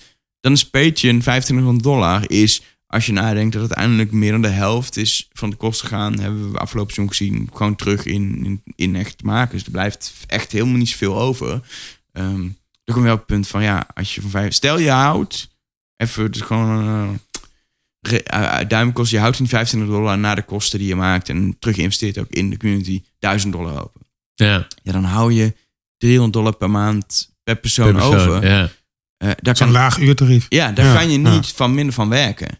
Dus dat is echt wel, eh, het is fantastisch wat we nu ophalen en we hebben super veel geluk, maar is het echt wel, weet je, het blijft een soort hobby, maar je wil wel een professionele- professionaliseringsstap maken in tijd. Dus dat is echt wel, weten we antwoord ook nog niet. We zijn echt aan het kijken van wat gaan we nou doen, want we willen ook niet, we willen niet een soort commerciële podcast worden. Nee, het, is, nee, het leuke nee. is dat het gewoon een hobbypodcast is. Maar dat is best wel een spagaat waar je als maker in terechtkomt door je eigen Ja, eh, succes. Ja, en je bent natuurlijk, je hebt niet echt voorbeelden in Nederland in ieder geval, waarbij dit ook al zo gegaan is, toch? Nee, ik denk. ehm, ehm, ik denk dat iemand als David achter de molen. Mhm. ehm, eh, is natuurlijk heel erg op een gegeven moment wel gezegd: ik ga gewoon echt een podcastbedrijfje beginnen. Maar dat, die verdient zijn meeste geld, zover ik weet, aan het produceren van podcasts voor anderen. Ja, En, precies. Ja. eh, terwijl hij het maken voor zichzelf volgens mij het leukste vindt. Maar dat financiert op die manier. ja, ja. financiert zich dat, zeg maar. Ehm, dus mensen vinden altijd wel een weg om het te doen. Eh, maar inderdaad, je hebt niet voorbeelden van, van podcasts. Nee. Nog zoals in Amerika, die gewoon als vriendenpodcast zijn begonnen. En het een fulltime baan is geworden. En ik weet niet, ik, los van dat het maar kort loopt.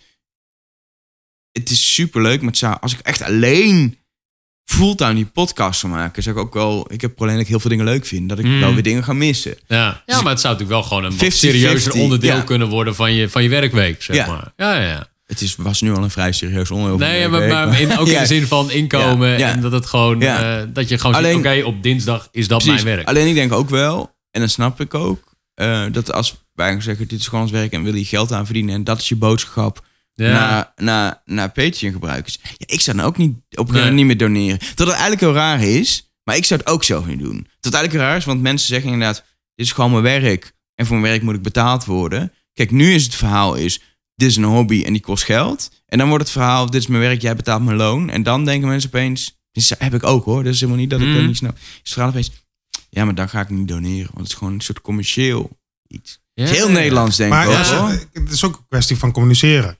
Ik bedoel, als jij inderdaad, toevallig hadden wij van de week een gesprek. Toen zei iemand, ja, als jij het brengt als, laten we dit met z'n allen mogelijk maken. Ja, maar dan, dan- is het ook, ik denk dat het ook is wat je... eh, Wat het ook Wa- is, hè? Dus- Wat je maakt. Kijk, wat, wat wij doen is best wel eh, gewoon leuk entertainment. Natuurlijk ook eh opvallend gezien in, de, in Nederland in de, in de wat, noem maar, licht alt-right hoek. Maar in ieder geval in de rechtse hoek heb je wat makers zitten. Eh, eh, die ook inderdaad via donaties eh proberen te doen. Die zeggen, wij hebben een, een, een verhaal wat de wereld moet horen. Ehm, het is een beweging bijna. Dus het heeft iets politieks, iets maatschappelijks. Ehm, eh, steun bijna dit goede doel, wordt het dan. Ja, en dat, ik denk Ja, dat jullie- een Jan Roos of een Jensen zeggen... ik wil dit verhaal, ik wil dit maken, want het is een verhaal... dit is een goed doel bijna wat je steunt. ja. Eh, en je bent het ermee eens, want anders ga je het niet steunen. Je gaat niet steunen omdat je denkt, nou, dit is zo'n goede maker... maar je steunt omdat je denkt, ik ben het met, met zijn mening eens... en ik vind inderdaad dat die mening verder verspreid moet worden. En dat is een doel. Ja, waar ik voor er, is, betaal. er is dan meer een. eh, ik snap wel het verschil wat jij bedoelt. Eh, want Jensen die gebruikt dan petje af. En dat eh, gaat inderdaad heel goed. Ja, dat werkt heel goed. Maar dat, dat, die mensen steunen. Natuurlijk steunen ze hem ook omdat het Robert Jensen is. Maar ze steunen hem niet omdat. Ze steunen niet Jensen de creator. Ze steunen Jensen en zijn geluid. Zijn boodschap. Zijn boodschap. Ja, omdat, om- omdat hij ook heel duidelijk denkt van... Joh, ik kan dit alleen doen omdat Ja. jullie mij steunen. Maar, maar dat, is echt wat anders dan. Ik maak gewoon iets stofs. Mhm. Wat je leuk vindt. Steun om dat te maken. Want je krijgt, als jij iets steunt waar je in gelooft. eh, wat je vindt, anders moet zelfs een goed doel steunen. En dan, dan krijg je daar een goed gevoel bij dat je iets helpt. Of dat er iets verandert in de wereld. Of dat hoop je. Eh, met alle respect voor fantastische podcast die ik maak over Is de Mol. Het verandert. Het is gewoon niks in de amusement. wereld. Ja, Het ja, is gewoon een ja, amusement. ja, ja. Ehm, eh, heel leuk amusement. En ik denk best dat mensen dat zeggen. hey, ik vind het zo leuk. En mensen zeggen. Weet je, je neemt ook abonnement op een krant of op een Mhm. tijdschrift of whatever. Of je neemt Netflix. Zeggen ik betaal daarvoor om dat, om dat te maken. Maar ik denk ook dat er mensen zijn die zeggen. Ja, podcasts horen in principe gewoon gratis. Ja, maar eh, heel simpel. Dat zou bij jullie ook zijn. Het grootste deel van de luisteraars betaalt natuurlijk niet. En dat zal Nee. altijd zo blijven natuurlijk. En dat, dat is ook prima. En dan Dat, eh, denk denk ik wel dat, zeker als wij kijken naar onze luisteraantallen, dat uiteindelijk, als we echt goede advertentieverkoop zouden doen, we zouden hem vol kunnen stoppen. Mhm. Midroll, pre-roll, eh, post-roll. Dat wat je met advertenties kan verdienen, ondanks dat wij zo groot zijn op Patreon, nog steeds meer zou kunnen zijn. Ja, ja de maar vraag is volgens, is dat wat je, wat je wil? wil. Ja, ja. Eh, want dan ben je opeens een commerciële podcast. En wij maken gewoon een leuke podcast eh, die we maken omdat we het leuk vinden. Eh, waar mensen voor zeggen, we vinden het zo leuk dat je het maakt. En dat is ook de aantrekkingskracht. Als het opeens een soort commerciële eh Ja, maar dat is dan toch ook je verhaal als jij eh, op een gegeven moment zegt van nou, we willen er ook meer tijd aan besteden, maar ik wil dat niet brengen als ja, we moeten hiervan leven, dus wil je alsjeblieft geld geven. Maar je kan wel heel duidelijk zeggen, wij willen dit gewoon onafhankelijk blijven maken. En ik denk Ja. dat heel veel mensen dat inzien. En wij willen niet jou nu allerlei nutteloze reclameboodschappen gaan voorschotelen waar wij zelf ook niet achter staan. Dus zou je ons willen steunen? Ik denk dat dat een hele Nee, legitieme maar de reden grap is, als je kijkt naar de Amerikaanse markt, zie je heel veel podcasts, zie je de combinatie maken. Ja, je moet het natuurlijk gewoon beide doen. Dat is wel advertentie. En dat is best wel moeilijk. Advertenties en donaties samen. Nou, maar ik denk zolang jij advertenties doet waar jij achter staat. Kijk, Ja, op het moment true. dat jij gewoon maar eh, een een start reclameblok en er- er komt een, eh, een commercial van Ariel. Nee, dat is niet geloofwaardig. We maken wel jij- lekkere reclame voor Ariel, deze eh, podcast. Hè? Die verkoop schiet omhoog naar deze podcast. We joh. verdienen goed hier. Maar eh, Ik heb zelf ben ik meer van Robijn trouwens. Maar dat is vanwege dat beertje. Dat ik heb gewoon het. Albert Heijn eh, huismerk altijd. Dat is toch het Echt? goedkoopste? Tuurlijk. Ja, dat ruik ik. Goed. eh, eh, wat, wat, was ik met mijn verhaal? Nee, het kan, ik bedoel, het kan gewoon allebei. Als jij, zolang jij maar... Want ik bedoel, het is helemaal niet ook dat wij met petje af tegen adverteren zijn. Ik denk dat je alles moet doen om te zorgen dat jij de content zo onafhankelijk mogelijk en zo vrij mogelijk kan maken als je wil. En dat jij er ook zoveel mogelijk tijd in kan steken. En als, als je daar een adverteerder voor nodig hebt, waar je ook gewoon verder achter staat. En die boodschap kun jij gewoon. Ik denk dat dat zelfs de kracht is van podcastadvertenties. Dat als jij naar. eh, eh, ik weet niet of je een beetje in het wielrennen zit. Lens Nee. Armstrong met zijn podcast. Nou ja, die heeft ook altijd van die dingen die hij promoot. En natuurlijk, het is enigszins commercieel. Maar ik geloof hem wel als hij Ja. zegt dat hij, dat hij aan de bulletproof Ja. koffie zit. Of, eh, het is, het is gewoon, het is gewoon, en het gaat, en dat hebben we gewoon überhaupt het gaat zo om hoe je het brengt. Mhm. Ehm, en juist, het klinkt ook als super doordacht, maar het is gewoon oprecht brengen wat je doet en waarom. Hebben wij gemerkt dat dat heel erg werkt, goed uitleggen. En ook echt, wij kregen wel eens mailtjes van mensen die zeggen, ja, die Patreon en eh, ik ga het niet betalen van podcastpost, zijn het gewoon gratis.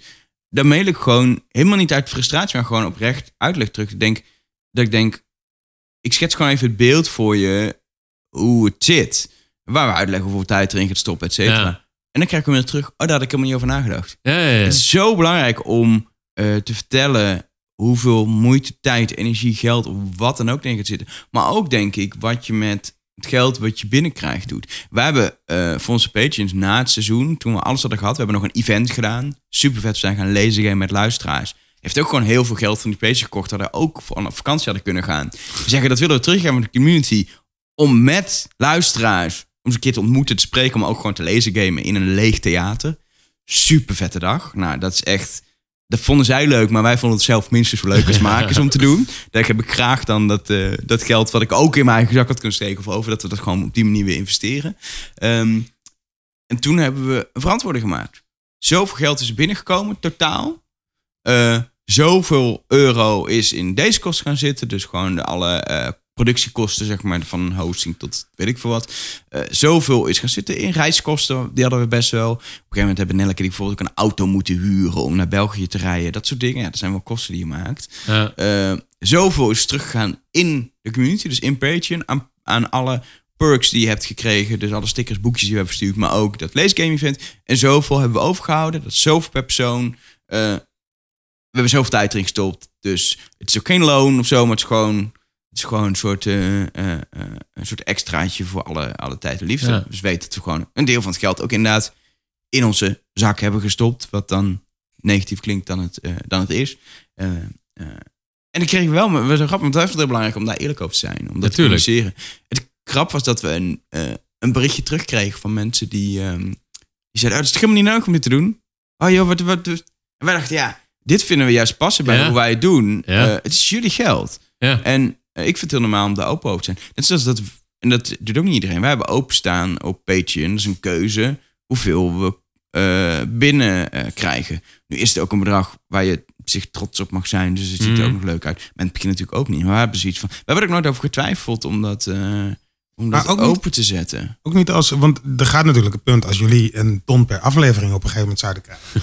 ja, en, nee, maar ik bedoel, dan, dan moet je wel heel veel extra's gaan bieden om dat te verantwoorden. Of, of dat mensen dat zien en denken, nou, ik ga hem niks meer geven, want die, eh, die gast die eh verdienen Ja. bakken met geld. Nou, dat, dat is nu, nu natuurlijk precies ook de... de eh, want de meeste mensen bij Petje Af plaatsen dat niet openbaar. Nee. Wij hebben het ook standaard, hebben we alleen het aantal petjes openstaan. Je kan aanzetten. Maar ik denk ook daar is weer, het gaat zo belangrijk om dat verhaal wat je vertelt. Wat bij Ja. ons ook altijd is, los van alles wat we, wij leggen ook altijd uit, heel veel gaat terug, het gaat niet in onze zak zomaar.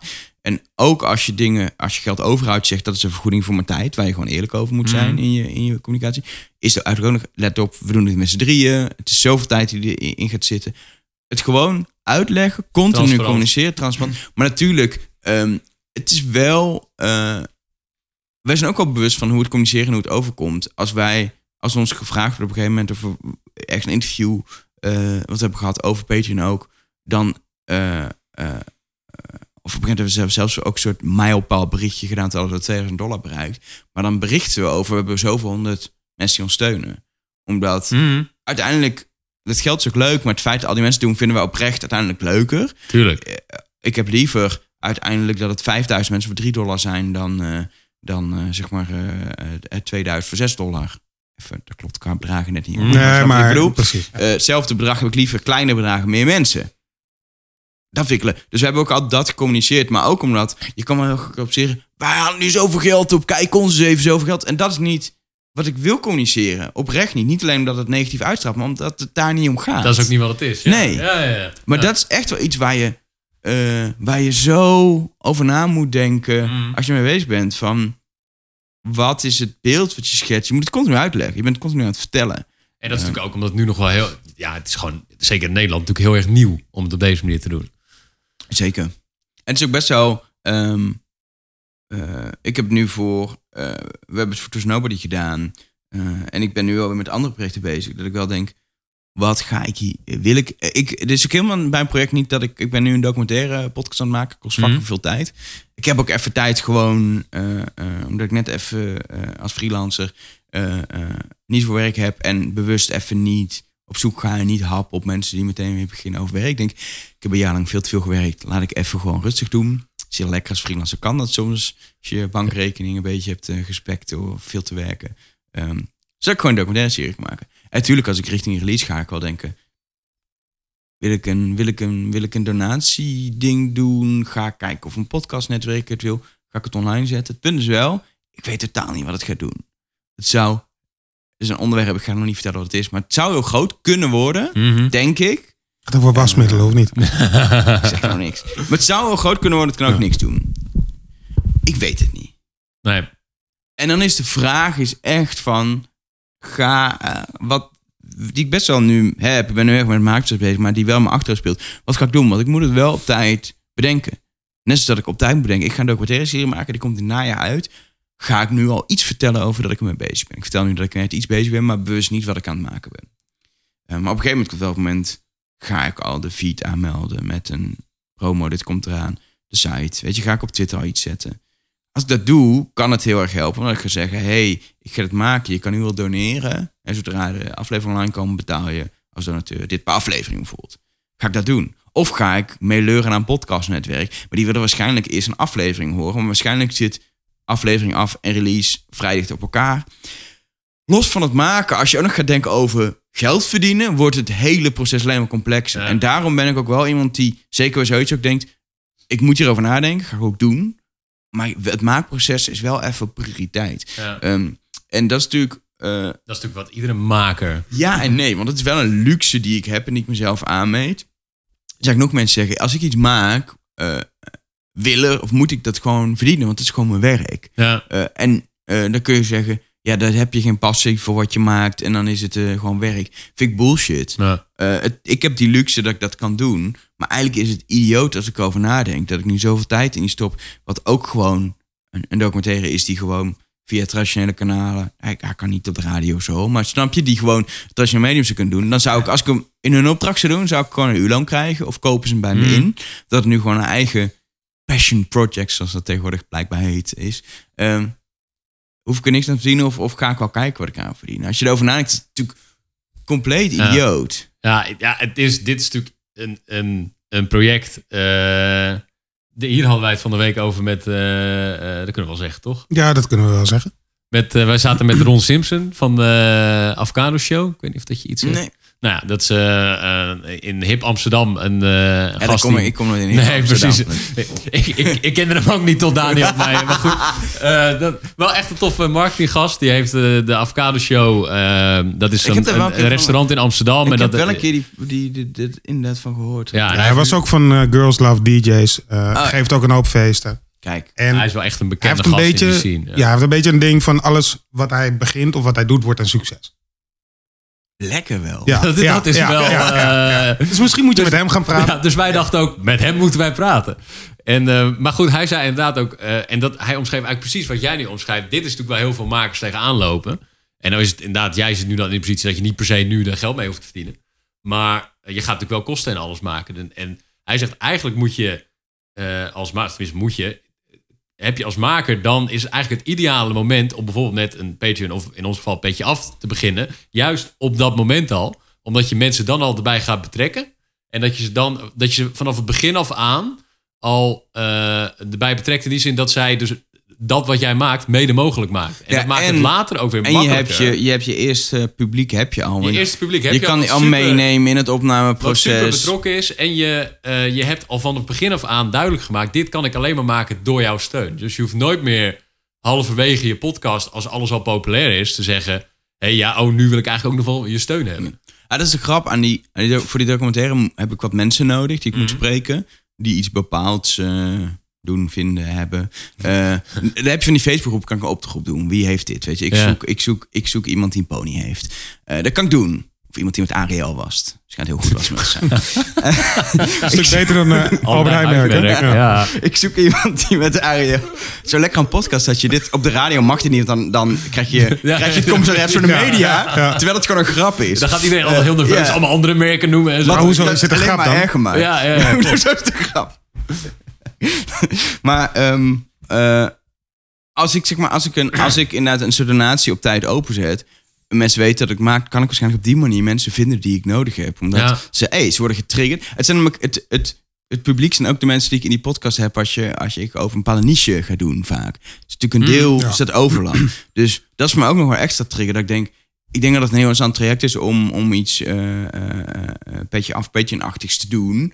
Eh, en dat op tijd open te zetten. Alleen is de vraag, je wilt het ook weer niet vroeg doen. Ja, want ja, je weet dat nooit wat er moment met is je, lastig. je weet Ja. nooit wat er met je idee gebeurt. eh, Ja, en je eh, maakt natuurlijk wel direct een commitment dat je dan ook, dan is het ineens wel echt. Ja, maar dat zie ik alleen maar als kracht eigenlijk. Ja, Dat- ik ook. Ik ben, maar ik ben ook, ik, ik ben voor die serie ben ik, eh, ben ik al aan het opnemen. Oké, ik dus heb al interviews gedaan. ik ben afspraken met mensen aan het maken. Dus eh, het moet, ik moet het nu afmaken. En ik weet gewoon, ik heb nog nooit een documentaire gemonteerd, dat het de hel is. Dus dat is iets wat ik heel erg tegenop zie. Ja, nee, maar precies. Het is ook wel, wat Daniel zegt, een hele goede stok achter de deur juist. Omdat, hè, waar denk ik heel veel makers tegenaan lopen. Ik ken het zelf ook als eh, creatieve figuur die je van alles begint. En eh, dan halverwege denkt... Maar als je een commitment hebt, dan moet je wel. En dan kan je ook door die moeilijke momenten heen. Ja, dat is, dat is zeker waar. En dat, dat denk dat dat ook wel echt eh, kan helpen als je het op die manier al publiek maakt. Dat je het doet en echt al mensen hebt die zich daar verbinden. Ik heb, ik heb één keer gehad, een nieuwsbrief, was ik op geabonneerd. Ehm, en die zei, ehm, "M, mijn nieuwsbrief eh, eh, kost me best wel tijd en eh, eh, kost me geld om, als je zeker, je hebt van een dienst waar je gratis nieuwsbrief kan versturen, maar als je een beetje abonnee bent, moet je gewoon betalen. Ja. Het is natuurlijk ook gewoon een service Ja. die ergens draaien om jouw mails te versturen en zo. Moet- Die, die bedrijven moeten ook geld verdienen. Ehm, die zei, ja, dat kost gewoon geld, dus ik wil gewoon, eh, eh, ik vraag gewoon geld voor. Eh, dus als je abonneerd wil blijven, kost het, ah, volgens mij, het was echt, het was niks. Ik denk dat het 16, 16 dollar voor een jaar was of zo. Mm. Ik betaal dat. Na vier maanden, ik stopte mee. Hallo? Toen dacht ik echt, Ja, ik dacht echt, dit, dit kun je niet maken. Nee. Je had al voor een jaar betaald. Ja. ja nee, ja. Dan kun je- ja, kijk, en al is het al maar 16 euro, maar dat kan niet. Het, het gaat om, je geeft een commitment af. En natuurlijk, ik, genoeg verhalen van die Kickstarter-projecten die mislukten en dat mensen al betaald en zo. Maar dat is precies wel een probleem. Mm. Je betaalt, zeker als het iets is wat niet kan. Het is niet zo dat die nieuwsbrief mislukt, zeg maar. Nee. Eh, en het kan best dat ze goede reden had dat ze geen tijd meer had. Of weet ik veel, privéomstandigheden. Kan allemaal. Ehm, maar dan moet je ook... Ze had verder geen vlees, stop ermee. Als je zegt, door echt serieuze privéomstandigheden kan het niet meer. Ik stop ermee. Ehm, maar ik pak het later misschien weer op. En dan met terugwerkende kracht eh, eh, blijf je gewoon abonnee. Eh, kan ik niet beloven, maar dat probeer... Weet je, de- zoiets. Maar je kan niet... Het was gewoon een mailtje, ik stop ermee. Je denkt, ja, dat kan je niet nee, nee. dan je moet weet je het is echt iets anders als iemand doneert dan dan dat je dan het is zit veel dieper dan dat je Ja, ja, ja. vaag iets in de winkel koopt zeg maar het is echt een diepe relatie waar je echt je krijgt vertrouwen van mensen wat je niet moet eh, moet schaden je moet wel doen wat je belooft en als het om wat voor reden nog niet lukt wat natuurlijk kan is het zo belangrijk om daar ook over te communiceren en zelf te kijken hoe kan ik iemand compenseren? En misschien kan ik het geld niet teruggeven, want dat is wel uitgegeven aan, ik noem wat, eh, een jaar op het moment op die, die mailserver. Dan ga je niet het eigen zakje terugbetalen, snap ik. Wat kun je dan doen om nog mij iets, iets, iets, wat kun je doen? Inderdaad, ik ga het laatst proberen weer op te pakken en dan Hmm. alsnog, weet je, neem het. Ja, maar je maakt gewoon een, op het moment dat mensen aan jou gaan betalen of gaan doneren, Ja. dan maak je een bepaalde commitment en dan daar moet je wel zorgvuldig mee omgaan. Ja, hetzelfde bij, bij Just Nobody hebben we ook meteen gezegd. We laten Patreon bestaan. Je kan hem helemaal, je kan die page kan je uitzetten. Dan Mm. kunnen mensen ook niet meer donateur worden. Dan kun je ook wel activeren hoor, maar je kan hem wel stoppen. We hebben gezegd, we zetten hem gewoon op pauze. Elke maand, dat doen we handmatig. Maar Moet je dan iedere lopen- maand opnieuw doen, hè? Ja, super irritant. Ja, bij Petje Af. eh, Oké. Ja.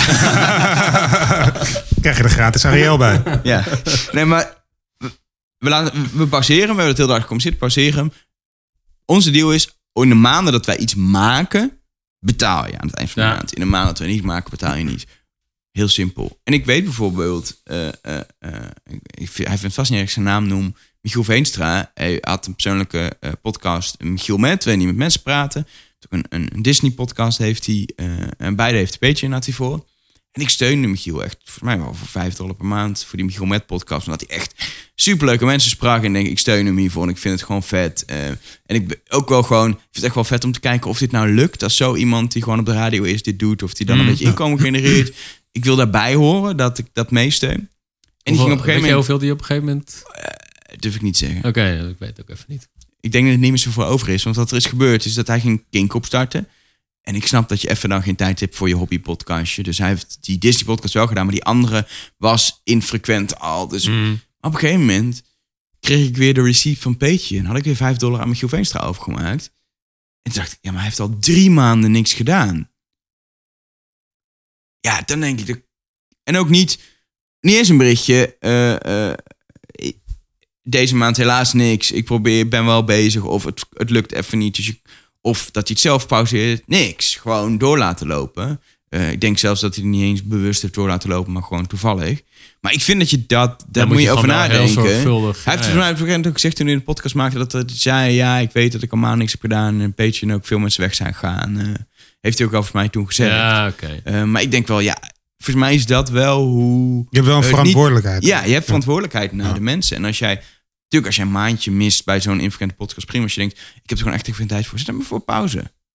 Ik denk echt, weet je, ik denk, ik denk echt dat je best wel nog, weet je, als wij Trust Nobody een maand langer laten doorlopen en nog één keer cashen, hebben we heel veel geld Mm. extra.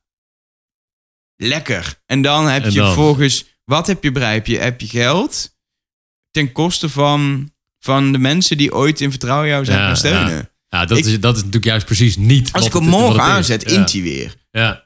En kunnen mensen eventueel, het is via creditcard, kun je nog wat terugvinden en zo.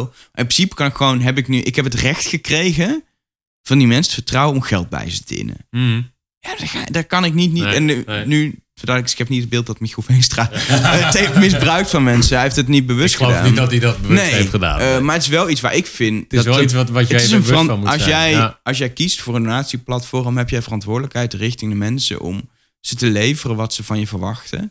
Eh, en je ziet, dat is zo grappig, bij Patreon is er een exit-enquête als iemand weggaat. Ehm, en eh, ze kunnen zeggen, ik heb niet meer genoeg geld of ze, mijn, mijn fin- financial situation changed. Ik zou het zelf al bijna niet invullen, een enquête als zo wacht. Nee. Maar ook, eh, ik heb alleen maar voor een bepaalde periode wilde ik steunen. En dat zie eigenlijk het meest. Dat mensen na een maand of twee maanden weggaan en zeggen... nou, ik heb nu Ja, twee ja, keer ja. een tientje. Gewoon 20 dollar gedoneerd. Wauw, nu genoeg. superveel. Eigenlijk Ja. 20 dollar wat je zomaar even aan iemand geeft. Te gek. Eh, maar je kan ook...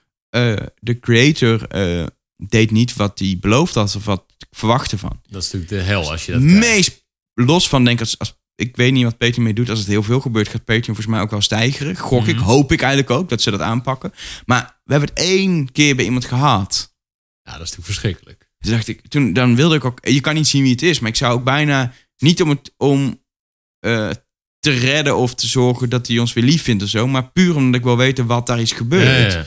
Omdat wij er alles aan doen om waar te maken wat we beloven. Sterker nog, zeggen mensen zeggen het is zoveel meer, omdat blijkt, mensen zijn soms verbaasd wij op alles reageren, op alle berichtjes die ze Mm. ons sturen. Wow, jullie reageren echt. Ja, wat denk je dan? Je hebt zelfs je doneert, je krijgt een hotline nummer. Dan reageren we echt als je ons Ja. stuurt. Ja. Mensen zijn soms heel verbaasd zelfs dat we dat, eh, dat, we dat doen. Eh, ja, dat is gewoon echt wel... Het is zo- zo'n... ik denk dat ook dat je dat, los van dat ik mensen zeker niet wil ontmoedigen om te doen, maar geld doen in advertenties is, je doet een advertentie en je zorgt dat je je luisteraantallen haalt, zodat de adverteerder blij is. En dat je gewoon, als je host doet, dat je ook wel doet wat ze een beetje van je verwachten. Dus dat als je weet dat je bij de adverteerder wel een grap of niet mag maken, dat ze dat ook weten. Ik weet dat Ariel vindt het allemaal prima als je een grap maakt. Dat wel. Maar er zijn ook adverteerders die willen dat het serieus gebeurt, dan moet je dat ook doen. Maar dat is je enige verantwoordelijkheid die je hebt. als je werkt met donaties, is de verantwoordelijkheid is dat mensen jou hun geld geven, daar een verwachting bij hebben die jij zelf moet managen en waarmaken. Hmm. En dat is best wel iets wat je ook niet moet onderschatten. nou, je moet het gewoon heel serieus nemen, denk ik. Moet het heel serieus nemen. En ik denk, wat dat betreft, wat ik zeg, als je gewoon het doet oprecht vanuit wat je is, Mhm. is het uiteindelijk ook geen probleem. Um, hou er rekening mee dat wat wij hebben gehad, als het succesvol is, dat je gewoon twee per week envelop aan het schrijven bent. ja, shit happens, welkom. Ja, ja. En dat ik nog wel eens echt ben gekeken welke winkel in de stad is nog open. Want dan zitten wij s'avonds. Waar hebben ze bubbeltjes enveloppen? Want we hadden er niet meer. En de, we kochten bij de HEMA, maar die is al dicht. En dan naar de supermarkt en die waren ze op. En dan ben ik nog naar de andere supermarkt om maar nog enveloppen te scoren. Zodat we konden, konden doorschrijven. Ja, dat hoort er wel bij. Ja.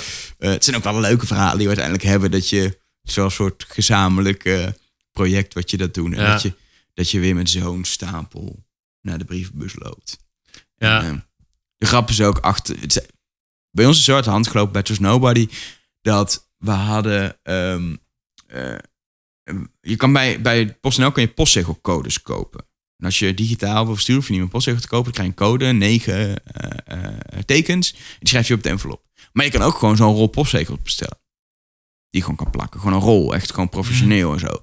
Wij dachten, ja, weten veel hoe we moeten sturen. We doen niet de postzegelscodes. Maar we hebben dus waarschijnlijk, ik zou het door moeten rekenen, maar honderden enveloppen geschreven. Maar ook zelf die postzegelscodes gekocht, handmatig.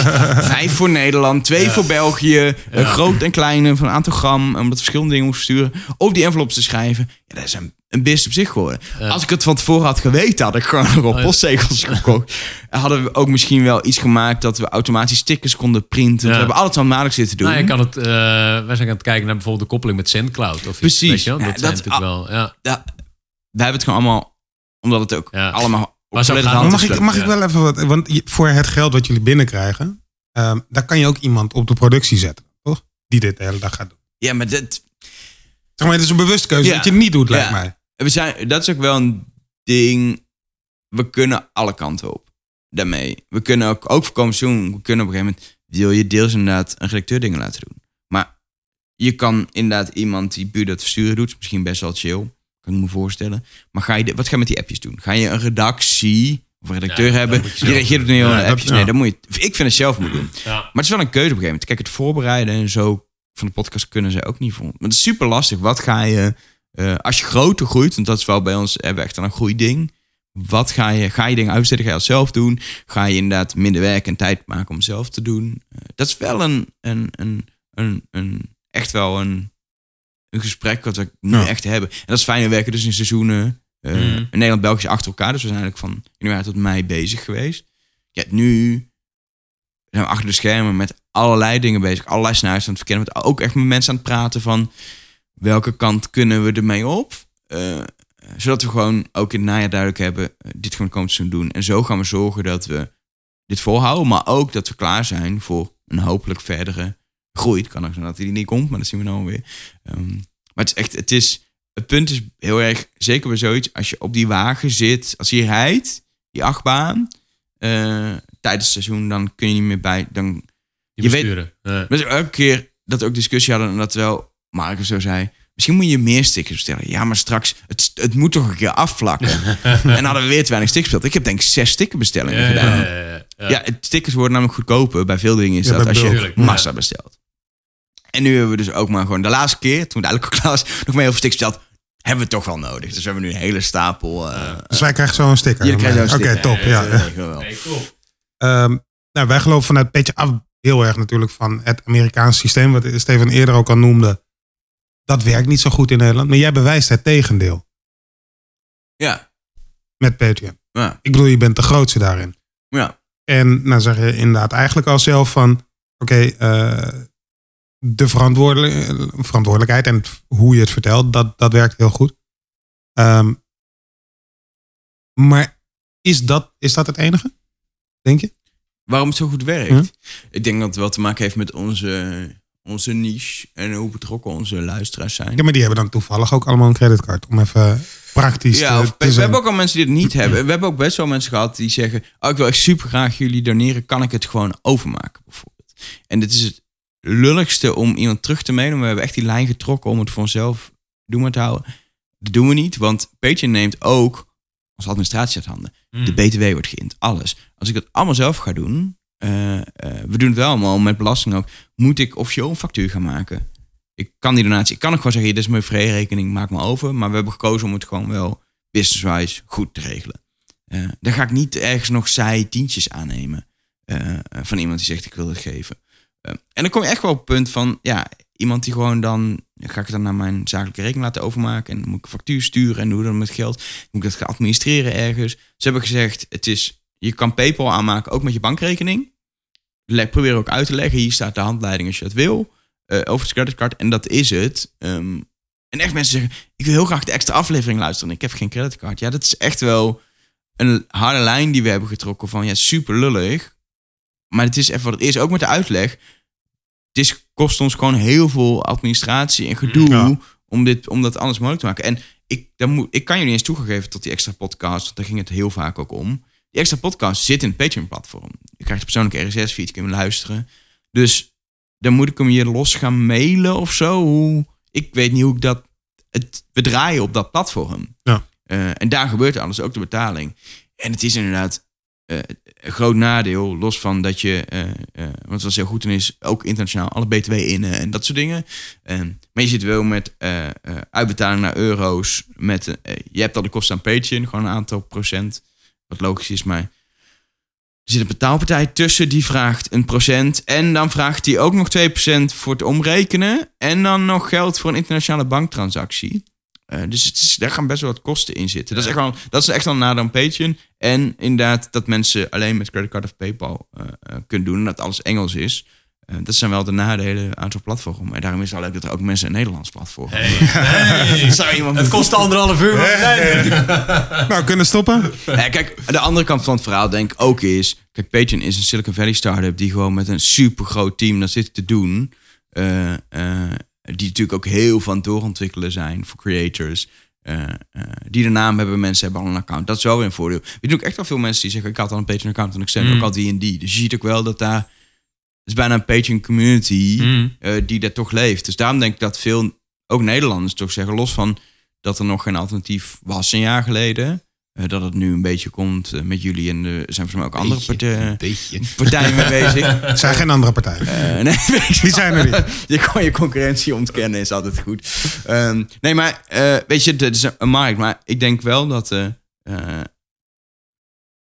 dat het bij Patreon helpt dat mensen het, sommige mensen het al kennen. Ja. Al een account hebben, maar ook, oh, dat is een betrouwbaar platform. Ik denk dat dat, ik heb geen idee voor jullie, maar dat, weet je, als iemand eh, eh, zegt steun me en ga naar Petje af, dan denk ik, maar wat is dat voor platform dan? Ik ga dat toch via dat platform betalen Mm. je moet, je moet dat vertrouwen en dat eh, los van dat de creators bij je komen, maar ook richting mensen die doneren. Je moet wel gaan neerzetten. Wij zijn een platform die dit mogelijk maakt. Dat verhaal aan het platform is niet alleen richting de makers die als eerste natuurlijk moeten Mm. binden, maar ook richting mensen die denk ik Ja. betalen. En Patreon heeft dat wel goed gedaan. Patreon zegt, wij zijn een platform niet alleen richting de creators, maar ook richting mensen die doneren, die mogelijk maken dat creators hun werk kunnen doen. En eh, ik heb ook ooit eh presentaties gezien van de oprichter van, van Patreon. Ehm daar zitten allemaal businessmensen ook achter. Maar hij is helemaal geen business iemand. Hij is iemand die hele rare videoclips op YouTube maakt. Mm. In zijn garage waar je echt denkt... Dit is echt een heel raar nerdy muziek iets met rare clipjes. En dit... Crazy is het. Eh, eh, heel erg in een niche. Maar zo is hij begonnen. En op YouTube filmpjes. En te- dat- hij zocht een manier om daar geld mee te verdienen. Vanuit die passie is hij dat begonnen. Eh, en dat zie je wel terug in hoe er over platform wordt nagedacht. Echt vanuit die creators gedachte. En jullie hebben dat volgens mij ook wel. Dat je echt gaat denken, wat is nou die behoefte Ja. Mm. eh, van creators, maar Ja. ook van, van, van de mensen die doneren. Want dat, Ja. die moet je niet onderschatten. Het is, je, je, je bent aan twee kanten. Ja, eh, ja zo eh, proberen bezig. wij het ook heel erg. Kijk, wij, zijn, wij komen natuurlijk ook allebei uit de makershoek. In die zin. Eh, en eh, wij zijn ook heel veel met de mensen die al bij ons aangesloten zijn. Inderdaad, constant in contact van... Hey, wat wil je nu nog toevoegen? En kijk, we hebben eh, Patreon. Dat is geen geheim dat dat een soort van eh, eh, eh,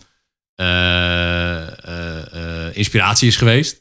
Eh, maar ik ben ook wel heel erg van de lijn van... Oké, ik heb daar een paar keer naar gekeken. Maar nu gaan we ook echt wel ons eigen plan trekken. En juist doen. kijken naar de Nederlandse markt. Wat er, eh, wat er nog anders en beter kan. Wat gewoon beter aansluit. Je- Het heeft geen zin om alleen met een Nederlandse Patreon te zijn. Totaal niet. Je hebt een kans dat los van dat Nederlandse markt anders. Je hebt een kans dat Patreon morgen zegt... van nu kunnen mensen ook via Ideal eh, één Mhm. keer identificeren... en dan gaan we in kassa doen. Eh, we hebben alles naar het Nederlands vertaald. eh eh, uitbetalen is makkelijker.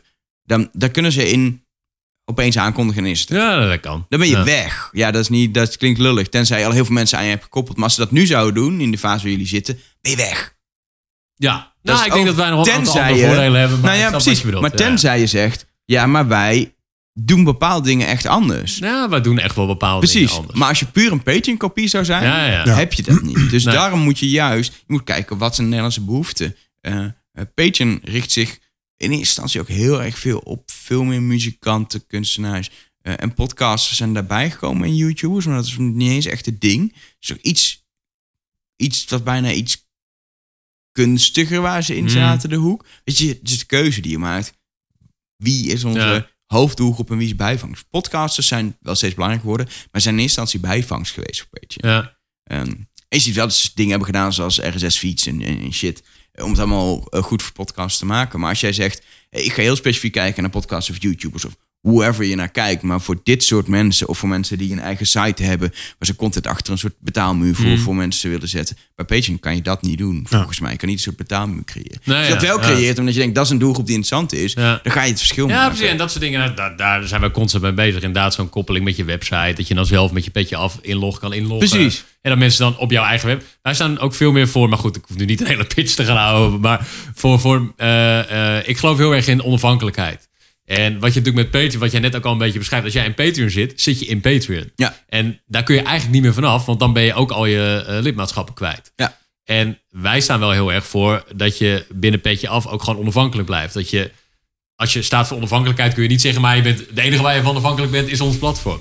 Dus wij, weet je, bij ons maak je een eigen Molly-account en dat koppel je. En op het moment dat je dat weer ontkoppelt, is jouw Molly-account nog steeds van jou en staan daar al je gegevens in. En dat vind ik wel een heel, dat vind ik in ieder geval al een heel groot verschil, waardoor je dus nog veel onafhankelijker blijft. En Het is echt een verschil waarmee je ook, als je het verhaal goed vertelt, mensen over streep kunt trekken. Want ze denken, oké, ja, ja. Dat is super fijn. Eh, aan de andere kant, business van Peter natuurlijk heel slim dat je een login hebt. Dat je niet meer zo weg Ja, kan als je dat klopt. Nee, dat honderden klopt. duizenden mensen op hebt zitten. Dus het is altijd afwegen. Maar inderdaad voor jullie, omdat Patreon al is als een, toch een concurrent, eh, is het slim om dan te gaan, hey, dit voordeel, wat echt voor mij een groot voordeel is, portabiliteit. Ja, en wat, en wat tot nu toe natuurlijk echt het allerbelangrijkste verschil is, eh, niet eens in visie, maar gewoon in, in heel praktisch, is dat wij, dat je bij ons gewoon met de Nederlandse betaalmethodes kan Ja. betalen. Want dat is natuurlijk wel echt een. En wat zij ook zelf hebben aangegeven, dat ze dat voorlopig nog niet van plan zijn om dat te gaan doen. Ze vinden Nee. de Europese markt ingewikkeld en dat vinden al die Amerikaanse bedrijven natuurlijk. Dus eh, ik ben daar in die zin ook niet heel erg mee bezig of bang voor of zo. Dat, We hebben voor dat eh, betreft natuurlijk ook gewoon, het, is- we hebben het ook gewoon heel onhandig gemaakt. Eh, eh, eens. eh, online betalen in Nederland Ja. is gewoon echt is gewoon, is gewoon best wel crap. Want incasso's zijn eigenlijk gewoon de hel. Mhm. En het was prima geweest. Ideal was doorontwikkeld. Dat er terugkerende betalingen. Ja. En in plaats van dat je betaalt, dat er ook een terugstortmogelijkheid. Als Ideal is gestart best wel vroeg internationaal gezien. En best een goed platform. Alleen, ze zijn toen gestopt. We hebben nu internet, of eh, we hebben online betalingen, eenmalig die je online kan doen. En eh, op een gegeven moment ook de banken-app geïntegreerd. Dat kon natuurlijk in het begin ook niet. En nu werkt het en is het af. Maar had daar terugkerende betalingen in gedaan? Ja, ja. Had, als je al dat soort dingen had, Ja. eh, had eh, Eigenlijk wat PayPal nu biedt. Zeg maar. ah, precies, had Ja. dat doorontwikkeld. Ja. Maar dat is natuurlijk het moeilijke aan een markt met heel veel partijen die er moeten Ja, samenwerken. ja. Maar dan had het, weet je, heel, heel tikkie, of wat nu die betaalverzoeken zijn, had natuurlijk al veel eerder in Ideal gewoon kunnen zijn. Ja.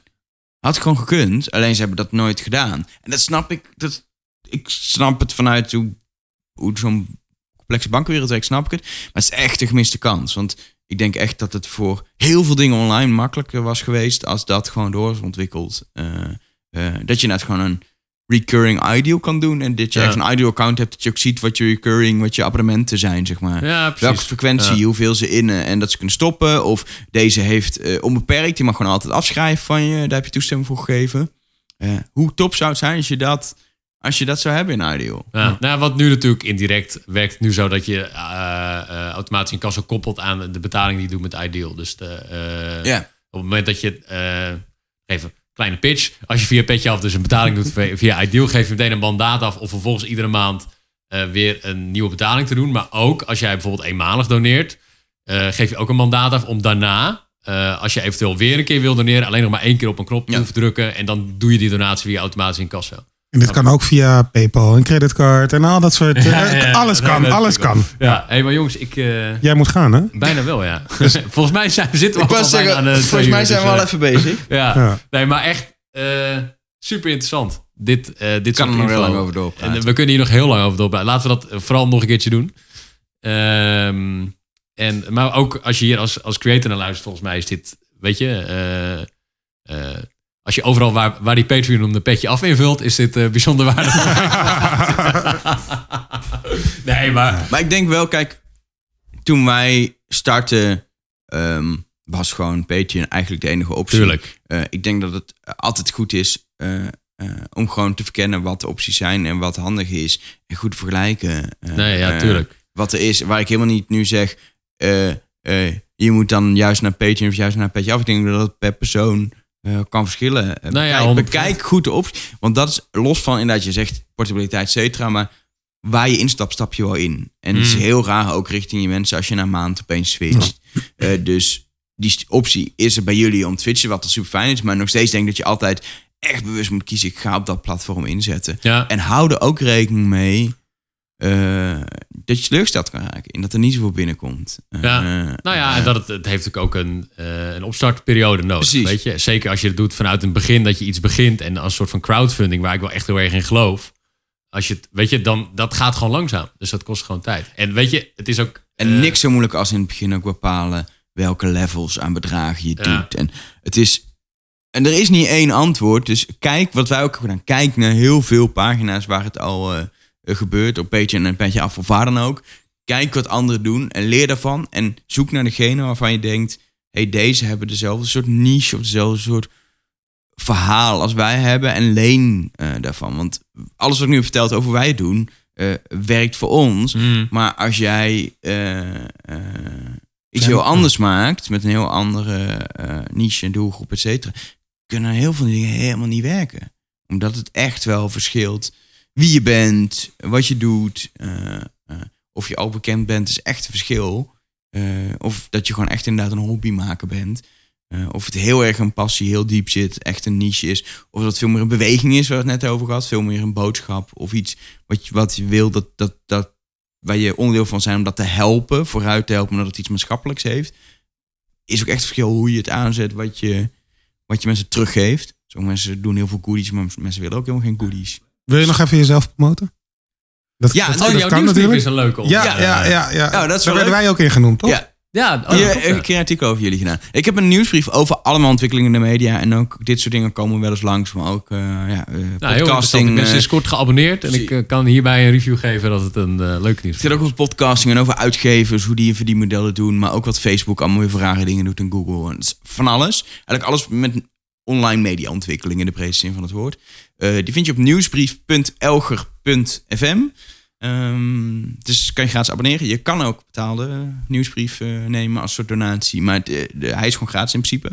Ehm, en eh, verder podcast. eh Trust Nobody kun je op abonneren. Die komt in januari terug. Ja, ik ben dus met nieuws bezig, maar daar kan ik nog niet zoveel over zeggen. Als je me volgt op Twitter, dat is dan het handigst. Elger, dan kom, je het wel, eh, kom je het wel tegen. En als mensen eh naar aanleiding van mijn ervaring of zo vragen hebben... en denken, hey, ik, wil, ik heb een idee of ik wil dit tegen je aanhouden... hoe heb je, heb je dat precies gedaan? Eh, vind ik het ook prima om als mensen mailen. Super oldschool. Elger.elger.fm is mijn e-mailadres. Dus voel ook vrij om, om daar vragen te stellen. Cool, nou, thanks voor dit tof gesprek. Nou, tof. En weet dat je dit soort content kan steunen. Ga naar petje.af slash petje af. Dat is Inception, onze eigen petje af pagina. En eh, als je meer van dit soort content wil, nog wat exclusieve content ook die we daar kunnen aanbieden. eh, dan eh, kun je daar je petje afnemen voor petje af zelf. Omdat je dan ja, daarmee laat zien dat je dit soort content cool vindt. En ook direct ons hele platform steunt. Zoals je ook andere content creators kan steunen hier bij Petje Af. En daarmee zorg je dan ook weer dat wij het platform nog beter kunnen ontwikkelen. En eh, de kosten voor alle content creators zo laag mogelijk kunnen houden. Want dat eh, doen we natuurlijk het liefst. Dus eh, als je het cool vindt, neem je petje af voor Petje Af via petje.af slash Petje Af. Petje Af voor het luisteren, thanks en tot de volgende. Deze podcast werd mede mogelijk gemaakt door Ariel.